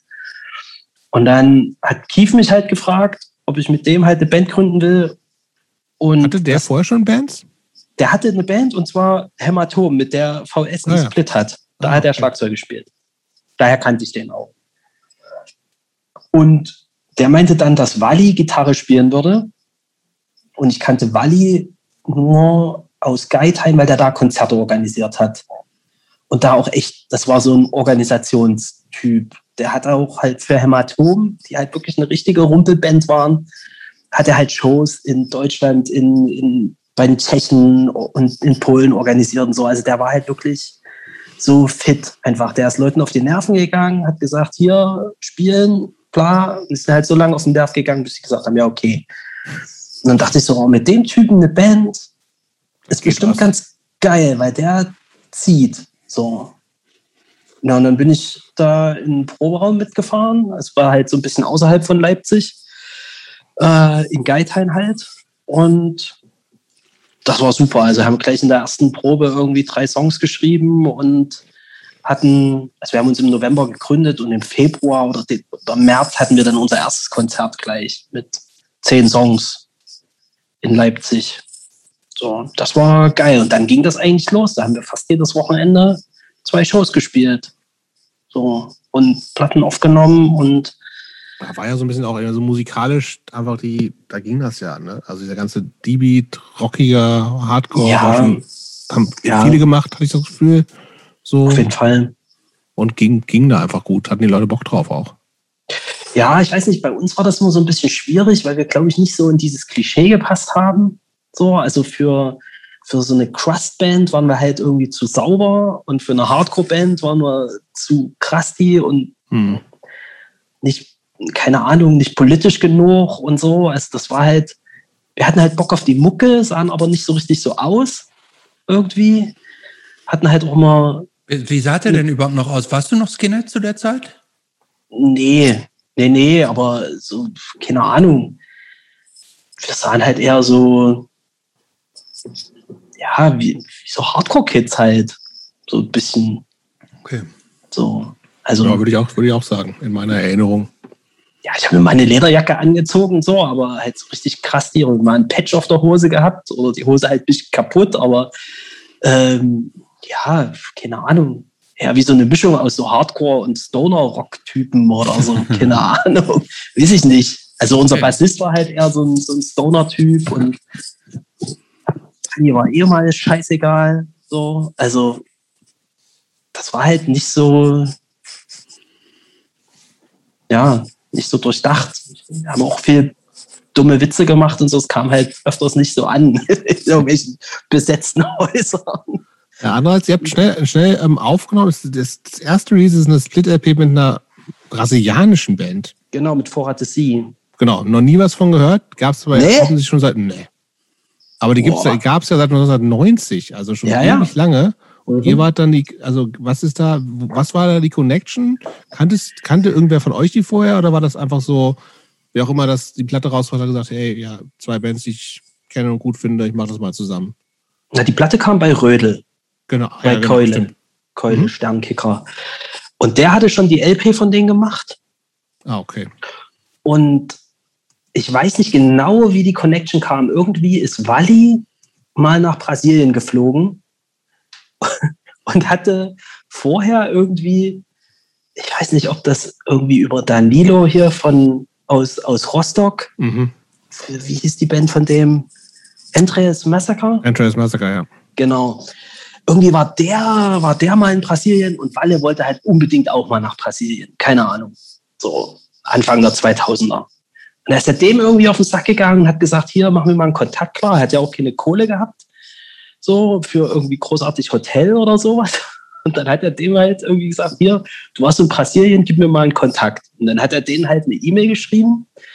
Ähm, und die haben dann gesagt, ja, komm halt vorbei, kannst bei uns pennen. Und das war dann halt der, der Gitarrist von Vorhatte Sie. Ah, okay. Und daher kam die Connection. Die haben dann irgendwie so eine Live-Aufnahme gemacht. So eine, also so, so eine Studio-Live-Geschichte. Und die wollten die rausbringen. Und dann haben die uns gefragt, ob wir nicht mit denen einen Split machen wollen. Und dann haben wir Keule gefragt und er hat gesagt, ja, mache ich wegen Vorrate Sie, nicht wegen euch. Mhm. und hat die dann halt rausgebracht. Ja, Ja. Rödel Records hat ja schon echt einige Klassiker bis dahin noch rausgebracht, ne? Also es wäre schon diese Auf jeden Fall. Also vor allen Dingen, ja, MVD. vor allen Dingen halt so dieser, äh, ja, etwas so ein bisschen grindlicher oder Power Violence Richtung war. Auf jeden Fall. Hat er viel gemacht. Ganz, ganz kurz nur, äh, aus deiner Sicht beste Rödel-Release? Boah. Noch das viermal rausgebracht, ne? Der hat Dis 4 rausgebracht, aber das war ein Re-Release. Der Ah. hat die erste Dis 4 Single oder EP hat der gerepresst. Die kam, glaube ich, eigentlich auf Finn Records. Aber ähm, boah, das ist echt schwierig. Also MVD auf jeden Fall super. Aber ich würde fast sagen, diese Vorratesie LP, die Okay, finde ich richtig geil. So, das ist halt so richtig geiler Brasilien-Hardcore. okay. So. Da muss ich mir, habe ich mir nicht angehört in der Vorbereitung. Auch nicht. Muss ich mal machen. Mach mal. Ist gut. Okay. Ich bin durchaus eine kleine Schwäche für Brasilien Hardcore. Ja, finde ich auch mega. Ja, ist irgendwie, Mhm. jetzt geht das hier in Deutschland so ein bisschen unter, habe ich das Gefühl. Ja, gibt also ja ganz auch frühen Sachen, so Cholera und so, da gibt es schon geil, geiles Klar. Zeug. Ja. Gibt's auch guten Oi. Das äh, sagst Aber- du.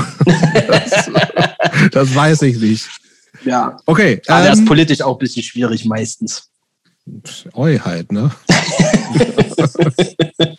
äh, lassen wir bei äh, Skrek bleiben so ein bisschen. Wie, Ja. ging es da weiter? Ihr, ähm, Touren gab es und sowas alles. Also es war wirklich ganz schön Genau, viel. wir was, haben was dann- waren so rückblickend für dich so Highlights denn von der Band? Na, unsere erste Tour, das war so Deutschland-Tour mit, mit Red with Anger aus Göttingen. Göttingen, ja, ich weiß. Ja. Ich kenne den Gitarristen. Patrick. Patrick. Mhm. Ja, der Aber die sind alle, die- alle jünger und das war so, das war so die, die, die waren so die Punk, na, die, die nervigen Punks, die bei uns Ja, die- immer den im ich weiß, was Keller. Stress gemacht haben. So. Genau. Aber eigentlich ein netter Ja, ja. Typ gewesen. Ja, eigentlich netter Typ. Bisschen zu viel Drogen. Naja, So. Ähm, und der hatte ja auch so ein Label, Assel Records. Und- Records. Genau, und die haben dann eine Split von uns mit Red with Anger rausgebracht und unsere erste Full Length. Mhm. Und mit denen sind wir äh, mal nach eine Runde durch Deutschland getourt. So ein bisschen über eine Woche. Das war ganz geil. Das war so meine erste richtige Tour. Und dann das Jahr drauf, das war dann 2005, da haben wir es richtig wissen wollen. Also da waren wir erst mit Krut BE in Skandinavien für ein paar Shows, dann waren wir auf Ami-Tour für einen Monat und dann waren Ja, wir über noch die mal müssen wir noch mal sprechen. Also Ja, das, das machen. wusste ich tatsächlich vorher auch überhaupt nicht, dass ihr auf Amitur wart. Also es war ja mit einer Band aus Colorado, ne? genau, Dieses Security Threat. genau, was Also im Prinzip Cathedra waren. Mhm. Bloß Cathedra ist halt die, die Mhm. Grindband und die hatten dann halt Security Threat, waren dieselben Leute, bloß halt so die Beat krass. So. Okay. Und da kam auch die Connection wieder über den Danilo, Ah, okay. weil der war mit Entrails äh, und Cathedra unterwegs. Mhm. Und dann Stimmt. ist Walle dem wieder auf den Sack gegangen. Und der hat dann halt die Adresse von dem Haroldo rausgerückt, der bei denen gespielt hat. Und der meinte dann, ja, okay, ich versuche eine Ami-Tour zu buchen. Und das war so für uns natürlich, boah, wenn das klappt, übelst geil. Dann hatten wir halt so die Daten so ungefähr. Der wollte halt gleich einen ganzen Monat machen und erst hieß es nur West Coast und bisschen halt so westlicher Mittlerer Westen. Und dann hat er sich nicht mehr gemeldet. So, und wir schon so, Alter, wir müssen mal die Flüge buchen und so, das ist in zwei Monaten. Und er hat halt auf unsere E-Mails nicht reagiert und wir hatten das eigentlich schon so abgeschrieben. Und irgendwann kommt halt die Mail von dem und der hat uns halt die Daten geschickt und das hat halt alles so gepasst von wie wir halt Urlaub hatten. Und, es war dann halt ein Monat äh, einmal von Denver, Colorado rüber an die Westküste, Westküste hoch, an der kanadischen Grenze rüber an die Ostküste, Ostküste runter und wieder zurück nach Colorado.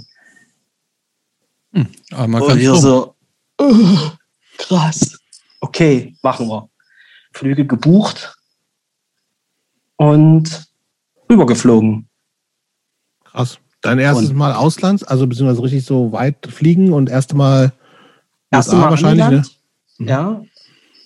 Für uns alle, vier Ostköppe, sind da über, über New Jersey halt reingeflogen und gucken halt auf New York runter und waren alle so, oh, krass. Das war wirklich, also sehr beeindruckend für uns. So, Kief, übelst Flugangst. Er ist einmal vorher nach Mallorca geflogen, hat die ganze Zeit nur gekotzt und fand es total schlimm. Der hat sich dann von irgendjemandem äh, irgendwelche Beruhigungspillen äh, mitbringen lassen aus dem Krankenhaus. Die hat er sich vorher gegeben. Der hat den kompletten Flug nicht ein Wort gesagt und hat sich nicht einmal von seinem Sitz runter ja, bewegt. ja. Und dann, ähm, ja, dann waren wir halt, also sind halt nach New Jersey und dann von New Jersey nach Denver geflogen und dann waren wir da. Haben auch gleich abends dann dort bei denen in den ihrer Garage gespielt. Völlig durch und gechatlegt. Und dann am nächsten Tag noch Instrumente kurven und los.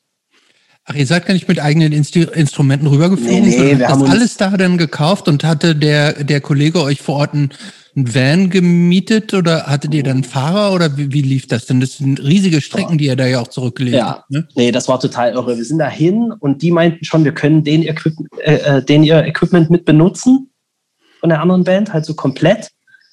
Haben dann halt nur, Kief hat sich eine Fußmaschine gekauft und äh, irgendwie unser Bassist hat sich, glaube ich, irgendein Effektgerät geholt oder sowas. Also halt wirklich nur so ganz rudimentär und halt ein paar Seiten und so gar nicht, gar nicht großartig, weil die, wie gesagt, gesagt haben, wir können alles von denen benutzen. Die haben auch die auf der gleichen Stimmung gespielt und so, das war ganz gut. Ähm, ja, der Bus war ein Albtraum, den der Typ da hatte. Es war halt wirklich so ein, keine Ahnung, 30 Jahre alter Ford Van mit einem Anhänger hinten dran, der halt, also mit deutschen Standards nicht zu vergleichen, da waren keine Sitzbänke drin, die hatten einfach Couches reingeschraubt so normale Wohnzimmer-Couches, die auch total durchgesessen waren und gestunken haben. Ähm, die Karre ist auch auf der Tour, glaube ich, also am vierten Tag ist sie richtig im Arsch gewesen. Da musste die zehn Stunden lang repariert werden. Und wir haben deswegen Auftritt in Salt Lake City, nee, in Sacramento verpasst. Ähm, und ja, also das ist dann auf der Tour noch mehrmals passiert irgendwie, dass man da halt stundenlang drunter liegen musste und irgendwas. Aber wie hast du denn, also mit was, mit was für Erwartungen seid ihr da so hingegangen? Also mit gar keinen. Es war einfach. Hauptsächlich, ja. Also es gab ein Konzert auf der Tour, was ich unbedingt spielen wollte. Das war New York CBGBs. Als ich das halt auf der Liste gesehen habe, bin ich halt, habe ich mir fast eingeschissen vor Freude. Mhm. So, und habe auch gleich dem Typen geschrieben, Alter, wie geil. Und er war so, was denn, was ist denn dem Scheißladen? Wir wollten eigentlich ABC No, no Rio. Und ich so, nee, super, wir spielen da, ist total geil. Ähm, das war wirklich das einzige Konzert, was ich halt wirklich unbedingt spielen wollte. Der Rest war mir eigentlich egal. Ich habe gesagt, ich setze mich da in den Van, ich fahre den auch, ist mir scheißegal. Ähm, ich will einfach da rumfahren, Leute kennenlernen, spielen, Kohle wusste ich, dass es eh ein totales Desaster wird, war mir scheißegal, war uns allen scheißegal. Also wir wussten, dass wir da jeder auf jeden Fall zwei Scheine verlieren werden. Mhm. War, war uns völlig bums. Wir wollten das einfach machen, wir hatten Bock. Und so war es dann im Endeffekt auch. Also wir haben halt so, so an Spritgeld, keine Ahnung, vielleicht 10 Prozent oder so durch die Shows reingekriegt. Pennplätze waren Albtraum, Essen mussten wir uns alles selber besorgen und so. Also es war halt das typische Ami-Ding, so ne, genau, wo halt viele so dran irgendwie verzweifeln, aber bei uns war eher das Beschissene, dass wir uns mit der mit Security Threats halt echt in die Haare gekriegt haben. Das war. Okay, wieso? Das ging halt gar nicht. Naja, weil die halt, ähm, die haben halt geballert ohne Ende.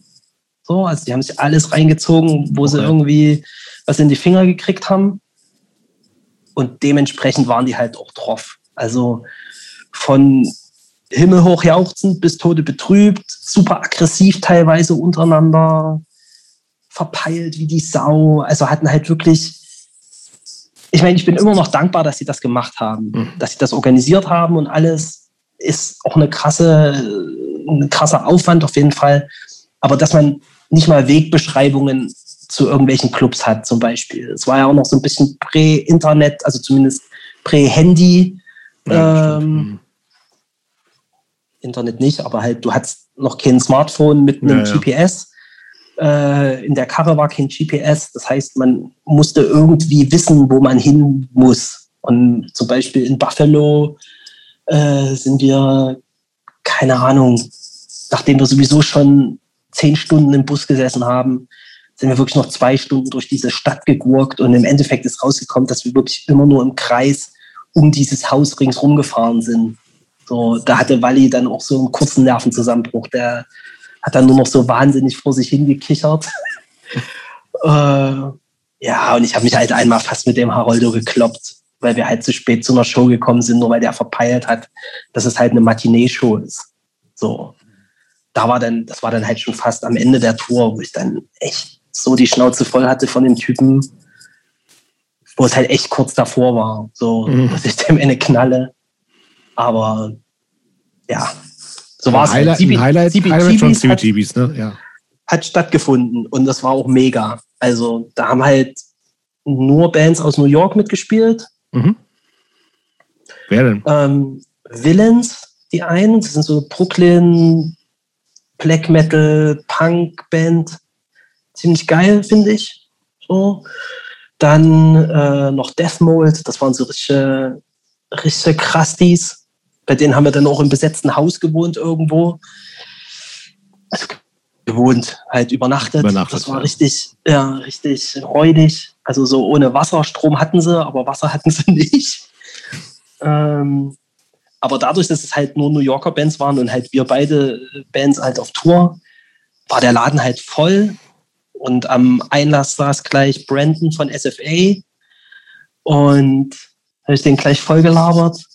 Und er meinte dann so, oh krass, wo kommt ihr denn her? Und so, und ich so, naja, aus Leipzig. Und er so, oh, aus Leipzig, Coney Island, DNB. Mhm. Ich so, ja, Mann. genau. Ja, das war cool. Also, dann haben wir auch, ähm, konntest du halt, da kannst du dein Konzert aufnehmen. Ah, ja, äh, entweder für einen Zehner auf Tape oder für einen Fuffi auf CD und gemixt. Und wir haben halt den Fuffi genommen und ist halt okay geworden. Das haben wir dann auch auf Platte rausgebracht. So. Das war halt echt so ein Highlight, halt dort zu sein. Einfach für die andere Band war das halt nicht wert irgendwie, aber mhm. für mich, keine Ahnung, das war halt, halt bin ich immer noch baff, wenn ich darüber nachdenke, muss ich ehrlich sagen. So, das finde ich immer noch geil. So. Eine andere Tour, nicht so ein bisschen ja. Ähm, desillusionierend im CBG bist? Also ich war einmal da, ähm, und dachte dann, war irgendwie so, ja, ich, also ich fand gar nicht so, dann irgendwie doch auch irgendwie nur so ein, so ein Schlauch, so mit so einer Bar vorne und das war, also ich, ich war, war so ein bisschen so, ich war, ich war nicht so impressed. Ja, was heißt impressed? Natürlich von der Location her ja. ist es halt wie ein Squad gewesen, so klar. Ja, ja. Aber ähm, einfach zu wissen, okay, du stehst da auf der gleichen Bühne. Wo Joey Ramone wie, schon gestanden hat? Ja, also nicht nur, also klar, so richtige Legenden wie halt die Ramones oder Blondie oder ACDC, hm. ja, mit Bon Scott, hm. weil das sind die einzigen ACDC, die zählen, so. Ähm, aber halt auch so alle, alle Helden wirklich für mich so mhm. standen da oder hatten sogar mit dem Club halt zu tun irgendwie. Mhm. Und das war krass. Also, ja, kann ich voll verstehen, aber also ich, ich auch relativ spät war mein, also mein erstes Konzert im SO36 war auch relativ spät. Mhm. Und selbst das fand ich irgendwie total ja, klar. Ist jetzt auch eigentlich kein geiler Konzertladen, finde ich. Nee, überhaupt nicht. Aber wenn, wenn du halt weißt, äh, was ja. der Laden für eine Geschichte hat, das mhm. war dann schon, das war, ist was Besonderes. Also auch wenn, genau. wie gesagt, Mit welcher Band hast du denn im Esso gespielt, Jo? Äh, ich glaube, das erste Mal war mit Nothing tatsächlich. Sehr spät. Ach krass. Ja, ja, glaube schon. Nee, oder? Doch vorher mal, aber es war nicht so richtig. Ich habe mal mit, äh, mit den Blood Robots, eine Band, die ich ja zwischendurch mal hatte, mhm. ähm, haben wir einmal im. Bloodhound Gang hast du? Hast in der Bloodhound Gang gespielt? Blood Robots, Mann. Spitzenband. Kennst du aber nicht, Christoph. Nee, die kenne ich nicht. Ist gut. Ich kenne dich nur aus deiner Zeit mit der Bloodhound Gang. Ja, das ist die, die verschweige ich aber jetzt immer. Bist du der, äh, der immer nackt rumläuft?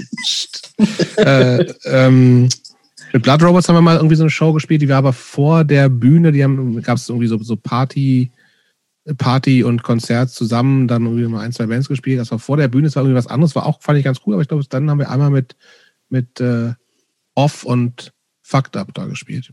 Ah, okay. Mit Nothing, das war gut. Ja, kann ich mir vorstellen. Ähm, Stimmt doch voll mit Fucked Up. Mit Fucked Up war es voll. Bei uns war es noch nicht voll. Ja. Dann hast du es ja aber das ja, halt die Bühne ist eigentlich auch viel zu groß. So. So, ne? ja, Weil stimmt, da halt so die Bands, erstens war es nicht so groß und zweitens diese New York Bands, die haben halt vor uns gespielt. Ja. Und die Leute hatten halt dann irgendwie Bock. Ja. Und da war es halt bei uns immer noch voll. Und es war halt geil. So, also, ja. CBGB ist ja auch tatsächlich, was ist ein, ein Drittel vom ESSO? Wenn nicht noch kleiner, oder? Ja, also zwei, drei, 200, 250. Ja, so. Oder? gefühlt. Hm. Ja. Auf jeden Fall deutlich kleiner als das SO, ja. Ja. Ich würde gerne mal über eine andere Tour sprechen, weil ihr wart auch in Südosteuropa mit den mhm. von mir ja auch sehr geschätzten Four Civils, ne? Ja. Wobei die ja schon, glaube ich, auf der ganzen Welt getourt sind. Ja. Also crazy viel und absurd, äh, absurden Orten getourt. Ähm, aber wie hast du, äh, wann war Südosteuropa? Welche Länder waren das und was? Das war, da war ja auch immer noch so einiges im Umbruch. Wie hast du das erlebt? Das war auch noch in demselben Jahr. Also wir haben halt dieses, dieses 2005 waren halt drei Touren und Krass. Shows noch dazwischen. Das war halt echt irre. Und ähm, das war halt im November 2005 und wir konnten irgendwie nicht mit denen zusammen losfahren. Die haben dann noch eine Show irgendwie in, in Tschechien oder in der Slowakei gespielt und wir sind nach Ljubljana geflogen und haben die dann dort getroffen und haben dann eine Show nicht in Ljubljana, aber irgendwo in Slowenien gespielt und sind dann nach Serbien, Mazedonien und war da noch irgendwas dazwischen? Ne, Griechenland. Ja. Okay. Haben wir mit denen gespielt. Und das war, also, das war mein erstes Mal auf dem Balkan und ich fand es echt geil. Mhm. So, also gerade, also Serbien, Belgrad war ja schon, war jetzt nicht so, hast jetzt nicht so krass gesehen, den Unterschied jetzt zu Prag oder sowas, sage ich jetzt mal klar, so die Außenbezirke waren schon die, die, die Neubaublocks, die sahen ganz schön abgefuckt aus. Und dann haben wir uns natürlich auch äh, die, die Gebäude angeguckt, die halt noch von den, von den NATO-Bombings da halt standen. Als, als Warnung. Mhm. ähm, die haben wir uns angeguckt, das war schon krass. Aber jetzt so halt eine typisch osteuropäische Stadt, fand ich. Aber dann haben wir auch in Nisch und äh, Kragujevac gespielt. Und das war schon, ja, schon noch ein bisschen anders. So als jetzt irgendwie Ungarn oder so, fand ich. Inwiefern? Und dann äh, erstmal von den Leuten, die da waren. So, also das war so ein bisschen wie kurz nach der Wende hat sich das angefühlt. Also waren halt Punks, Metaler, normale Typen, auch so Gothic-Typen, halt alles so durcheinander irgendwie, mhm. aber alle geil drauf, also hatten alle Bock. War auch so ein bisschen latent aggressiv die Stimmung, sage ich mal, aber nicht, nicht scheiße. So, also ich fand's, fand's irgendwie, fand ich geil und die Leute sind halt durchgedreht. So, und das war halt wirklich cool. So halt In nach, was für Läden habt ihr denn da so gespielt? Was waren das für? Mm, in Belgrad war es in so, einem, in so einer Unimensa, das war auch riesengroß, da waren auch 400 Leute oder so da. Das war krass. Ähm, dann in Nisch und Kragujevac, das waren so äh, Bars.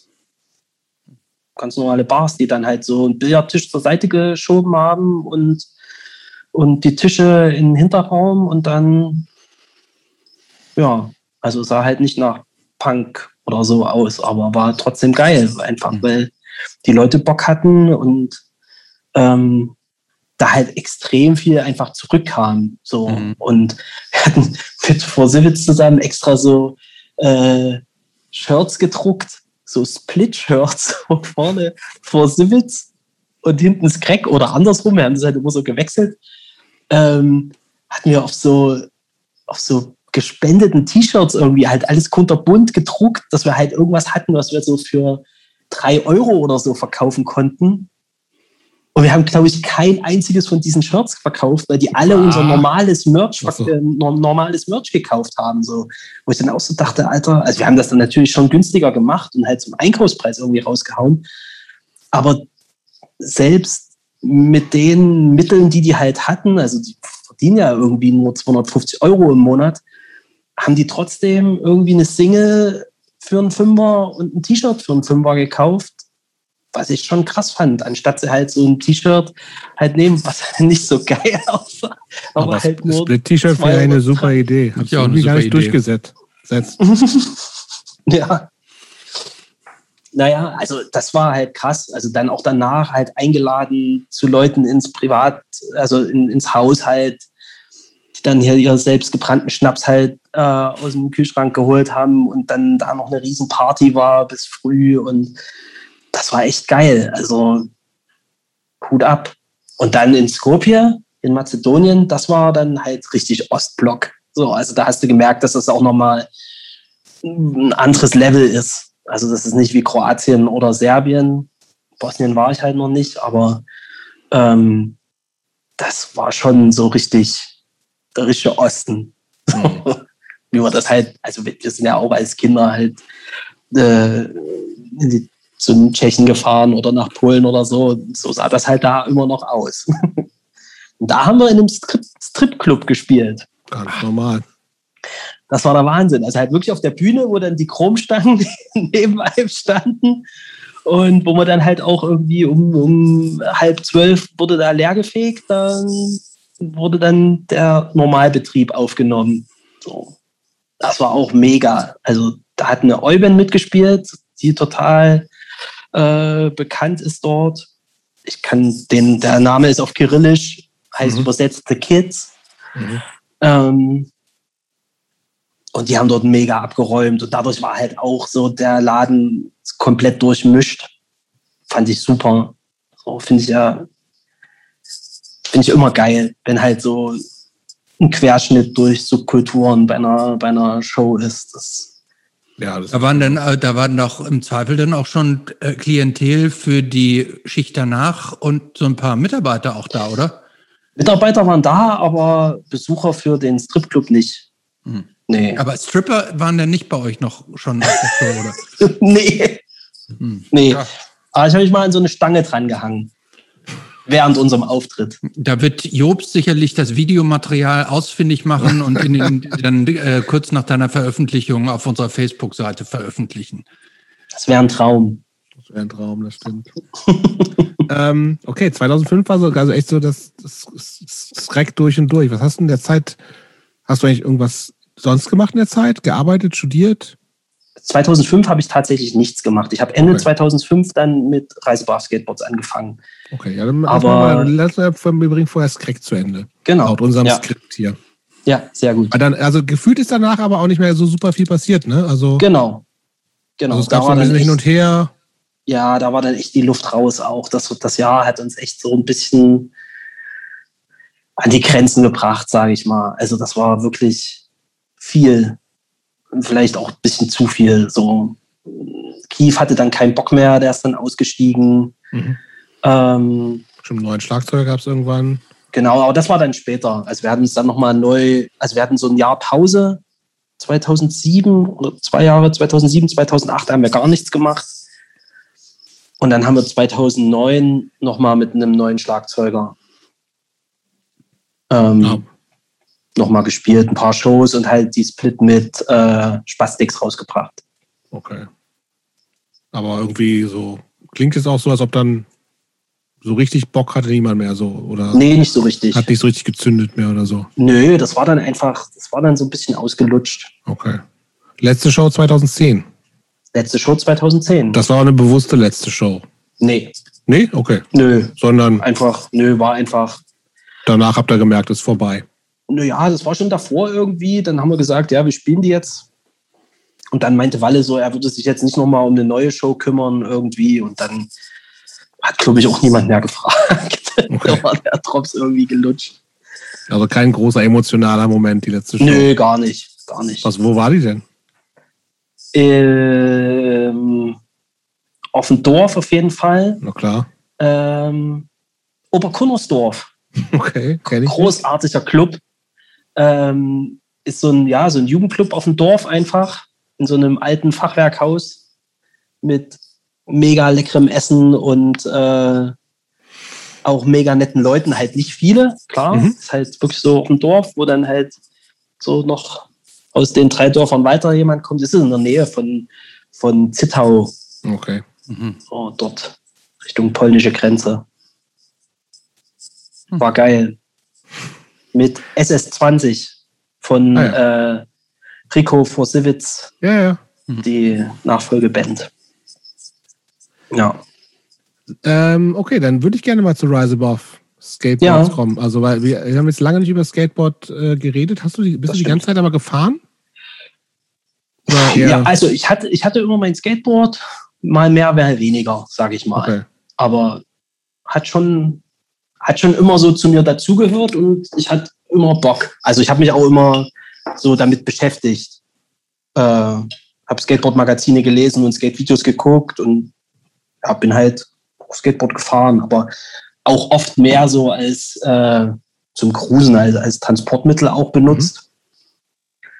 Mhm. Und aber irgendwie bist du auf die Idee gekommen, ein eigenes Skateboard-Label zu Genau, also ich habe. Also wie, hab, wie, wie kommt man überhaupt dazu? Und ist das also. Das ist ja nicht üblich in der Skate-Szene, oder? Nee, nicht so richtig. Ähm, ich habe äh, nach meiner Ausbildung so Anfang der 2000 Was war denn das für eine Ausbildung? Da erwähnst du jetzt zum ersten Mal, dass du eine Ausbildung gemacht hast. Ja, ist super unwichtig. ich habe eine Ausbildung als Ergotherapeut gemacht. Ach, abgeschlossen sogar? Abgeschlossen, ja. Nicht gut. Ja, geht. War halt, keine Ahnung, habe halt von Anfang an gemerkt, dass das eigentlich nicht so richtig mein Ding ist, aber mhm. ähm, auch nicht so richtig gewusst, was ich sonst machen soll. Dann habe ich es halt einfach durchgezogen ist das nicht so ein Ding, was man selber bezahlen muss auch? Nee, man kriegt so einen, äh, so einen Support vom Staat. Okay. So, und das war auch nicht so teuer damals. Also das war nur ein Fuffi im Monat. Ah ja, okay. Und ja. Und ähm, ja, ich habe halt nach der Ausbildung und auch ein bisschen während der Ausbildung in einem Skate Shop in Leipzig gearbeitet. Und ähm, habe da halt so gemerkt, ach, das liegt mir eigentlich, so mit, mit Leuten zu arbeiten, äh, mit, mit, also mit Leuten einfach Skateboards zu verkaufen und äh, keine Ahnung, macht einfach Bock, so einen Laden mhm. zu haben, wo halt Skate-Videos im Hintergrund laufen, du kannst die Mucke hören die ganze Zeit, auf die du Bock hast und äh, ja, und dann habe ich dort halt mir die Großhandelslisten heimlicherweise kopiert, mhm. habe mir die Adressen und Telefonnummern von denen rausgeschrieben und habe dann schon so geplant, mir da, so ein Konkurrenzding aufzumachen zu denen. Mhm. Weil mir halt auch viel gegen Strich ging in dem Laden. Also die haben halt mehr Wert auf Klamotten und Schuhe und so gelegt und auf dieses Lifestyle-Ding, womit ich halt nicht so viel anfangen konnte. Ich wollte halt einen Laden haben, wo es halt zu 90 Prozent Skateboard-Hardware gibt, also nur mhm. die Achsen, die Rollen und die Bretter und ein paar ausgewählte Shirts halt von Skatefirmen, die ich gut finde und halt Magazine und DVDs. Wenn es mal irgendwie passt, ein paar Schuhe, aber jetzt. Ja, du hast aber zuerst auch erst Skateboards gemacht und dann erst den Laden, oder nicht? Naja, das habe ich so zusammen gemacht. Ah, okay. Also ich habe das, ich habe das online angefangen, so als Online-Shop mit meinen eigenen Boards und habe dann ein halbes Jahr später den Laden aufgemacht. Weil ich Aber dann. wie macht man denn eigene Genau, Boards? Das strahle ich nicht. sagen. Also so Platten, Platten selber machen. Nee, nee, ich habe hab nicht, ja, nee, ich habe nicht, ich habe nicht eine eigene Boardpresse gehabt. Also ich habe äh, die Boards gepresst, gekauft von Mhm. einem Fabrikanten und habe meine Blan Designs- Blanko-Boards quasi. Blanko-Boards, genau, und habe meine Designs halt drauf gemacht. So. Aber jetzt mal Und- ganz kurz im Ernst hier. Dieses äh, äh, äh, Board, Jobs, kennst du das eigentlich? Ein Highscore-Skateboard-Deck hält Christopher gerade in die Kamera. Klar kenne Ja. ich das.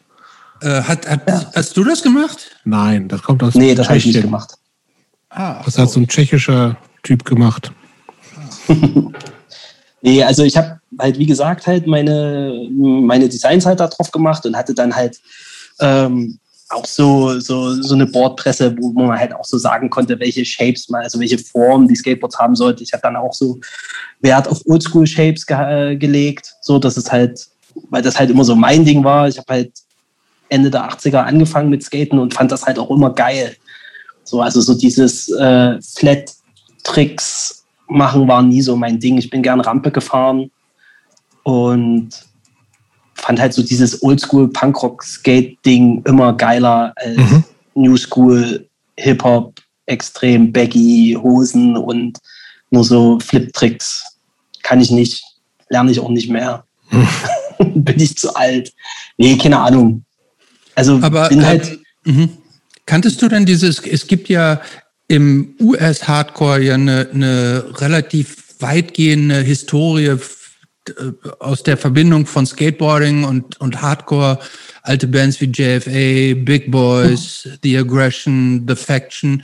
Kanntest du die alle schon? Und, oder Klar, also in so England dann aber auch The Stupids und so. Ähm, Ja. Das war schon auch deine Musik so? Oder, ähm, Ich habe viel, also so das England-Ding nicht so, aber ich habe viel so Nardcore-Sachen gehört, halt. Hm. Äh, The Aggression, Starlux Repute. 13, Mhm. Äh, JFA, klar. Aber so ein, so ein, so ein Skate-Ding ist irgendwie, also ein bisschen hört sich das, also hört sich das an, es ist schon so ein, so ein bisschen so ein DIY-Ding. Ich hole mir, Mhm. hol mir mein Ding und hole mir meine Boards und be- be- bemal die selber, bedruck die selber. Ähm, aber startet man sowas oder hast du sowas gleich gestartet im Sinne von, ich muss, will auch davon leben, weil natürlich auch viel mehr Geld involviert ist als in anderen Sachen? War das so- sofort deine Intention? Also ich wusste nicht so richtig, was ich machen soll, beruflich, muss ich ehrlich sagen. Also es war so, oh, puh, was mache ich denn? Und mich irgendwo hinstellen, wo mir ein Chef irgendwas erzählt, war noch nie so meins. Ähm, und keine Ahnung, also wie gesagt, durch dieses Arbeiten in dem Skate Shop habe ich halt immer die, die ganze Zeit so gedacht, boah, das kann ich besser und das kann ich geiler. Aber habe darüber natürlich auch so ein bisschen, bin da ein bisschen blauäugig rangegangen, weil nur weil ich das geil finde, heißt es ja nicht, dass es jetzt andere Leute richtig geil finden, beziehungsweise die Leute, die es geil finden, sind halt auch nur so Punks wie ich, die halt jetzt nicht so viel Kohle haben und die, auf die es eigentlich ankommt äh, in der Skateboard-Industrie, nämlich die Kids mit den reichen Eltern, die gehen dann halt eher lieber zu Titus. Ne? Und äh, Kommt das nicht Ja, auch wahnsinnig so auf Brands an? Also ist das nicht Da auch. kommt es total auf Brands an. Also ich habe auch geguckt, so dass es, äh, also mein Laden war halt wirklich auch sehr ausgewählt. So, ich hatte wirklich nur Sachen, die auch, wie soll man das sagen, also auch mit so einer Punkrock-Attitüde halt, wo auch die Brands so waren. Welche Brands waren das so? Creature, ähm, Santa Cruz, Hm. Independent natürlich, äh, dann viele kleinere Firmen. Sorlak habe ich versucht ranzukriegen, habe ich dann auch mal ein paar Sachen gehabt.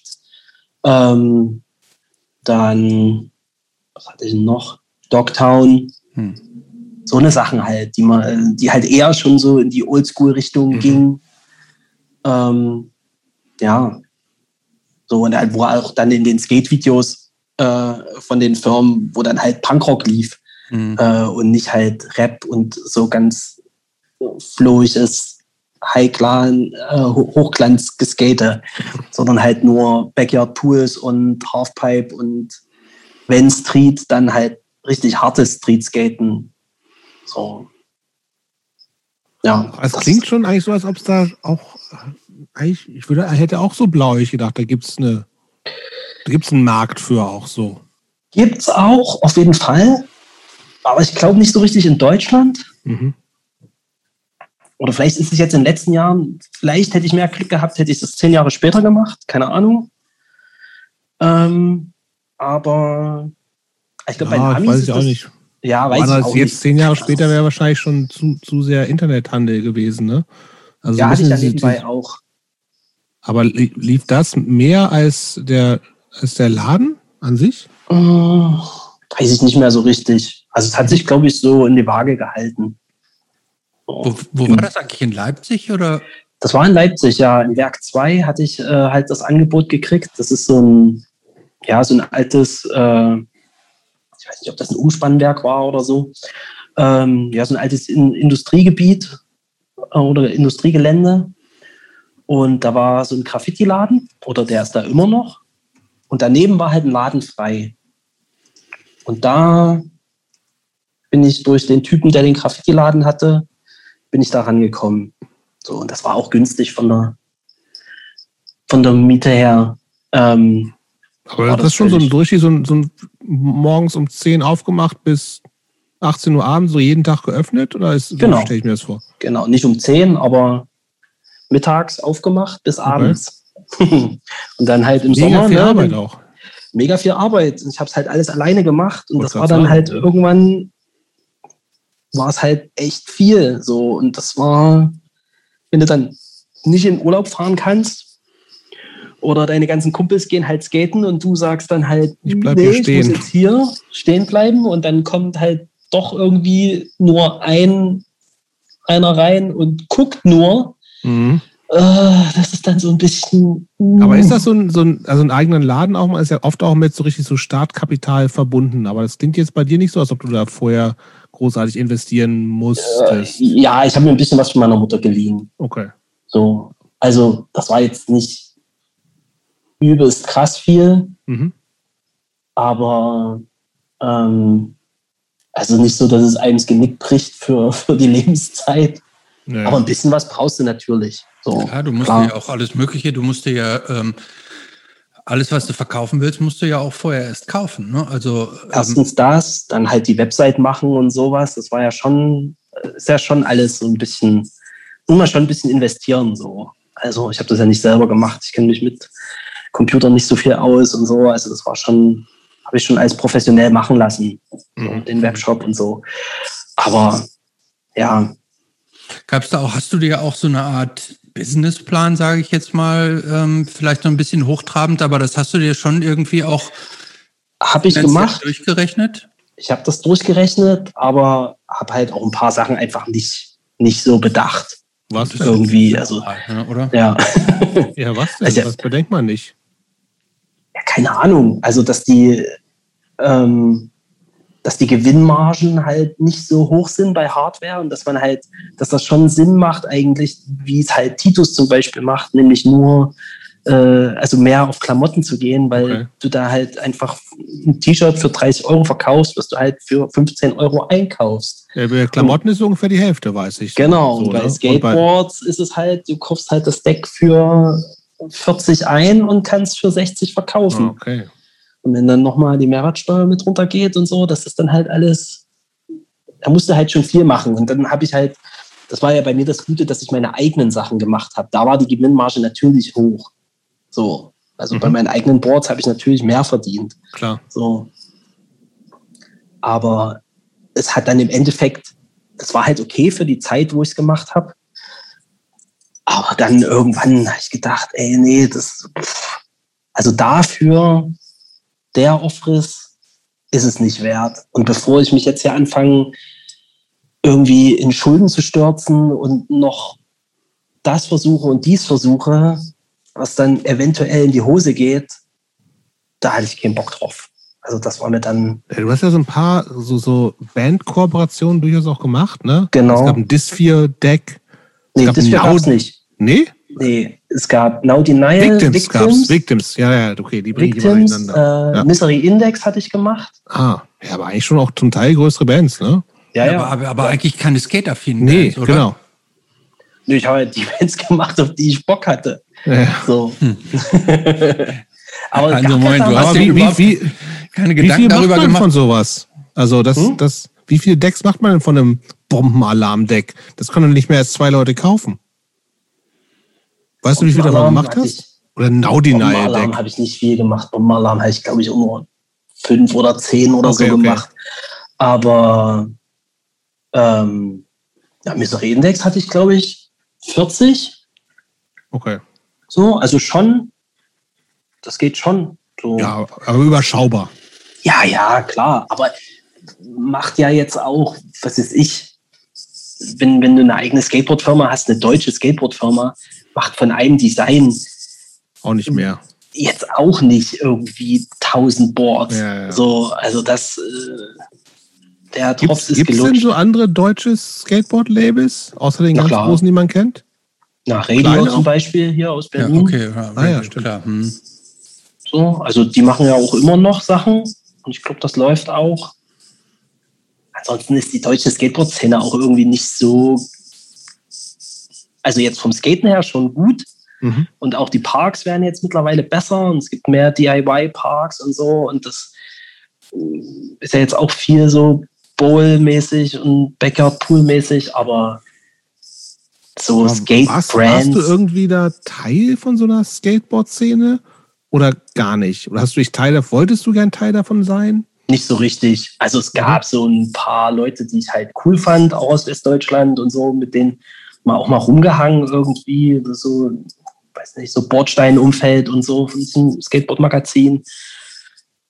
Aber so richtig, dass ich da, also ich bin halt auf diese Bright-Messe bin ich immer gefahren, da kam ich mir auch völlig fair am Platz vor. So, also Da das war ja auch schon mal, das war einfach total So Business pur. Fashion-Scheiße. Ja, ja. Also das, keine Ahnung, feiere ich auch nicht. Also hier in Berlin, als ich in Berlin war, hier an dem Stasi, auf dem alten Mhm. Stasi-Gelände, haben die für die Messe halt für das eine Wochenende da einen Holz-Skatepark in das Stadion daneben gezimmert und haben danach halt das Holz weggeschmissen Ja, ja. weißt du, das sind halt so eine Sachen, da kriege ich einfach Plack. Irgendwo auf dem Dorf im Osten, irgendwelche Jugendclubs, die lecken sich die Pfoten nach einer scheiß Quarterpipe Mhm. und die ballern dann so einen kompletten Skatepark in den Müll nach einem Wochenende. Nee. Also mit so einer Scheiße will ich halt auch nichts zu tun haben irgendwie. Das ist mir zu dumm. Was für einen Status hat äh, Titus eigentlich so in, in, ich sag jetzt mal, in eurer Skate-Szene?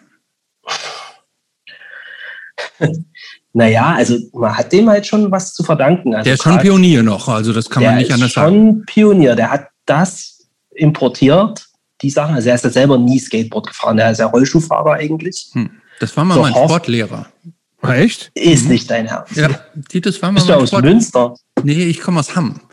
Und Okay. ähm, der hat ähm, damals am Anfang war der halt noch Sportlehrer, Erdkunde und Ja, ja, das Sportlehrer. weiß ich. und ähm, hat ähm, dann so parallel sein Skate-Business äh, Ja, ja. hochgezogen. Und der hat es am Anfang noch so aus so einem, aus so einem Hinterkellerhof die Mhm. Sachen dann so äh, verkauft. Krass. Abgefahren. Ja, es ist halt so ein, keine Ahnung, halt, äh, mittlerweile finde ich ihn peinlich, weil der halt 70 ist und mit roten Skinny Jeans und irgendwelchen kunterbunten Beanies rumrennt. So ein, so ein Clown einfach. Lass ihn So, doch. ist- Ja, finde ich halt so ein bisschen schwierig. Also ich meine, wir sind ja schon hängen geblieben, aber das ist, Das stimmt. das ist dann so Next Level hängen geblieben irgendwie. Ähm, aber, also klar, szenemäßig oder was den, ich nenne es jetzt mal Sport angeht, hat man den, hat, hat Deutschland dem schon viel zu verdanken. Ohne den wäre das ganze Zeug aus Amiland halt einfach nicht rübergekommen. Und dann halt auch so Typen wie Klaus Krapke, die dann halt äh, auf einmal in der Bones Brigade waren und dann kurz danach bei Santa Cruz ein Board hatten. Ich glaube nicht, dass das ohne Titus irgendwie so gewesen wäre. Keine Ahnung, aber kann ich mir nicht vorstellen. Und das ist schon, ja, das kann man dem schon halt irgendwie anrechnen, aber äh, der hat dann mit seinem Titus-Ding natürlich ein totales Monopol geschaffen und äh, hat da auch ordentlich Kohle gescheffelt und ist ja dann auch ja. richtig auf die Schnauze geflogen, als er dann an die Börse gegangen ist und nach den Sternen greifen wollte, ist ja auch tüchtig in die Hose gegangen. Klar, mhm. hat er die Firma dann halt irgendwie wieder hochgekriegt mit seinem Sohn zusammen. Ist ja okay, aber ist halt nicht mein Ding. So, mhm. ist halt wirklich so reines Business und irgendwie nicht cool. In meinen Augen. Mhm. So. Wo kam der Name Rise Above eigentlich bei dir her? War der angelehnt an den berühmten für meine Nichte Hannah äh, Black Flag Song oder? Äh? Richtig. Ja. Ah, okay, sehr gut. Ja. Also halt einfach, wie ist ja auch bei Bandnamen, die man halt irgendwie äh, sich zusammensuchen muss. Und Rise Above passt. Passt. Den Laden äh, gab es dann so zwei Jahre ungefähr, ne? Zwei, drei Jahre? Drei Jahre, ja drei Jahre. Du wolltest oder musstest den dann dicht machen? Ja, wie ich vorhin schon gesagt habe, ich bin dann einfach an den Punkt gekommen, wo ich so gemerkt habe, also so viel kommt da nicht bei rum. Will ich das wirklich? Halt sechs Tage die Woche da drin stehen für die Kohle, die du auch beim Amt kriegen würdest. Also mhm. Also nicht, dass das für mich eine Option gewesen wäre, aber ähm, auf so einem Level hat sich das bewegt, ne? Also auf gerade so einem Level hat sich das bewegt. Also es war halt genau, genau. Du hast, ich habe halt Miete gehabt und konnte mir Essen kaufen und mhm. halt einmal im Monat eine Platte. Ja. So und das war es dann halt. So. Auf der anderen Seite war das halt auch okay, so, weil ich halt mein Hobby da die ganze Zeit hatte. Also ich hatte immer Skateboards und immer Skate-Stuff. Das war auch cool. So, aber irgendwann willst du halt auch mal in Urlaub fahren oder keine Ahnung. So. Zeit haben. Ist, genau, ist halt dann irgendwann sinnlos gewesen in meinen Augen. Und dann, das klingt aber nicht so, als ob du dann da mit, ne, mit einem riesen Verlust von Privatinsolvenz und 50.000 nee, nee, nee, nee, sowas habe ich nicht bist. gemacht. Wie gesagt, ich hatte mir Kohle von meiner Mutter geliehen und das ist auch entspannt gewesen. So, die meine Mama. Hallo Mama. Von der Hallo, wir Mama. ja schon äh, wissen, dass die in Ordnung ist die ist und immer war. Nee, also das äh, alles entspannt gewesen. Ich habe mir nie Kohle von der Bank geliehen oder von irgendjemandem, wo es hätte gefährlich werden können oder so. ähm, das war alles gut. Also ich bin da nicht mit, mit sowas, so Privatinsolvenz oder so rausgegangen. Gott sei Dank. Also, wie gesagt, das hätte ich auch nie gemacht. Mhm. Sowas. Das Aber war das enttäuschend? Hast du das so ein bisschen als eine, als eine persönliche Niederlage? Hat sich das so angefühlt? Ein bisschen. Also als ich dann so einen Laden zugeschlossen habe, das letzte Mal, war das schon so ein bisschen oh, ein Stich, sage ich mal. Hm. So, aber es war okay, weil es war meine Entscheidung. So, ich hätte es ja weiter probieren können und ich hätte ja auch anders versuchen, hätte irgendwas anders machen können oder so. Hm. Aber ich war einfach an dem Punkt, wo ich gedacht habe, boah, nee. Und dann war ich auch so von Leipzig so satt irgendwie. Und dann hat meine Schwester meine jüngste Schwester hat halt schon in Berlin gewohnt und die hat dann, ich hatte auch eine Freundin hier in Berlin. Und dann meinte Anna halt, also meine Schwester, ey, pff, pass auf, ich will eh umziehen. Komm nach Berlin, hier findest du schneller einen neuen Job. Und wir ziehen einfach zusammen. Mhm. Und dann habe ich also eine Nacht überlegt und habe gesagt, klar, mache ich. Leipzig, wie gesagt, hat mich abgefuckt. Konnewitz hat mich genervt wie Sau und dann ähm, habe ich gesagt, ja, packe ich meine Sachen und ziehe nach Berlin. Beste Entscheidung. ja, dann was, bin ich nach Berlin. Was hast du da gemacht in Berlin? Wie, man, wie alt warst du da jetzt inzwischen? So Anfang 30, oder? Schon älter? Mitte Ende 20. Ich glaube 28. Hm. Bin 2009 bin ich dann nach Berlin gezogen. Bin halt im Winter 2009 nach Berlin gezogen wirklich so ohne Job. Mhm. So erstmal gucken. Bin auch nicht zum Amt gegangen oder so, habe halt gedacht, irgendwie kriege ich das schon hin. War dann doch nicht so einfach, wie ich gedacht habe, habe ein bisschen gesucht und habe dann auch ein paar Platten verkauft, damit ich mich die drei Monate über Wasser halten konnte. was Gott sei Dank cool war. Also gute Platten verkauft. Und dann. Ähm, welche, welche bereust du total verkauft zu haben? Ich habe die ersten zwei Dark Throne LPs Originalpressung verkauft. So Black Metal. Mhm. Das ist jetzt zwar nicht so das, was ich halt übelst viel höre, aber die finde ich schon geil. Und wenn ich sehe, für was, also die sind da schon vor elf Jahren, zwölf Jahren für echt viel weggegangen. Was heißt jetzt, echt viel? Weißt du ich konnte drei Monate davon leben. Das ist in Ordnung. Mit Miete und Essen. Das ist gut.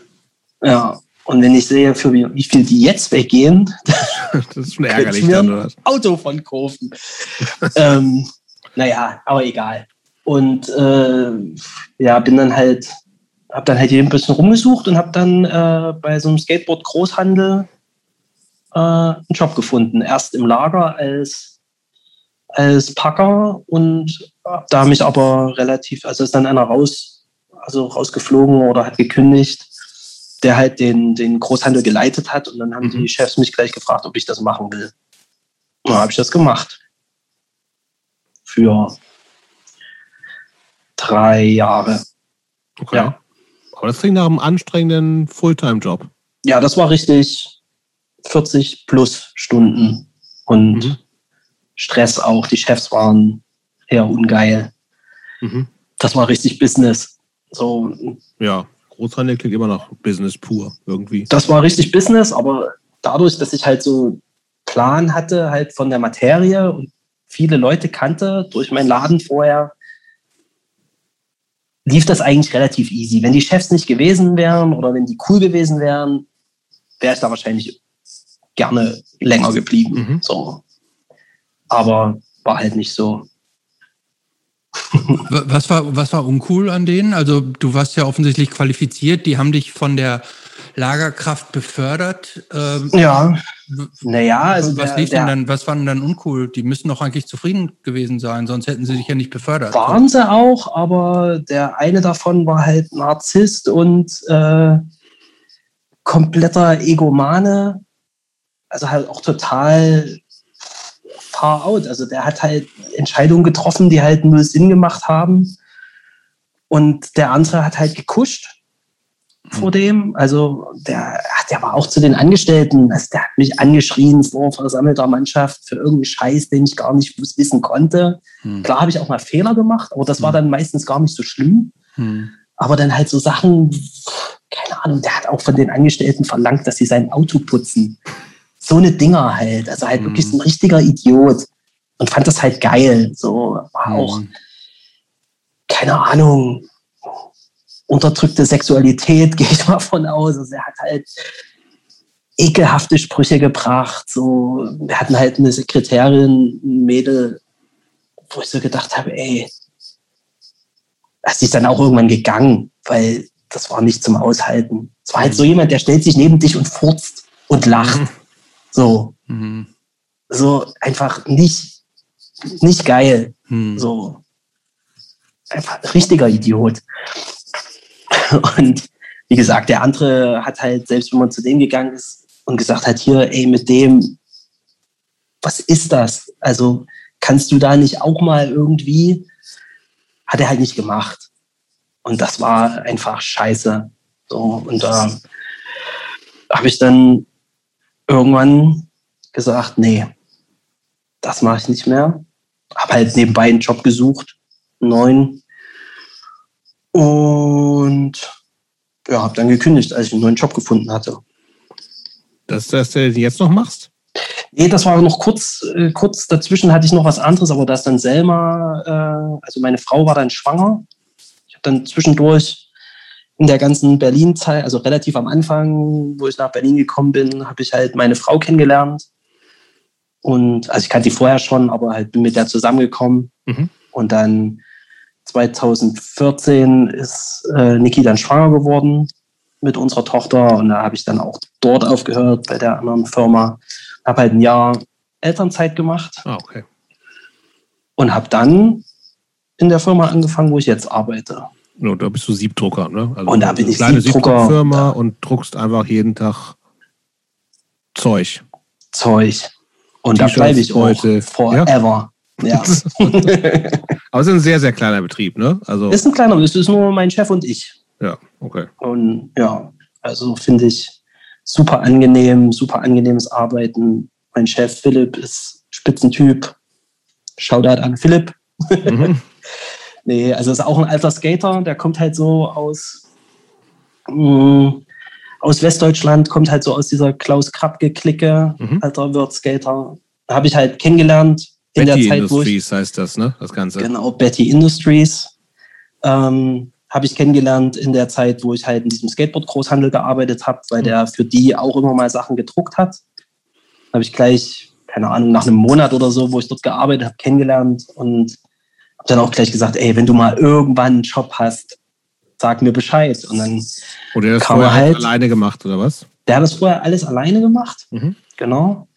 Und der hat mich dann tatsächlich fünf Jahre später gefragt, sag mal, als ich dann für die Tain T-Shirts äh, drucken lassen habe bei ihm, hat er gesagt, sag mal, du hast doch mal damals, hast du doch mal gesagt, du suchst, also du würdest auch gerne Sieb drucken.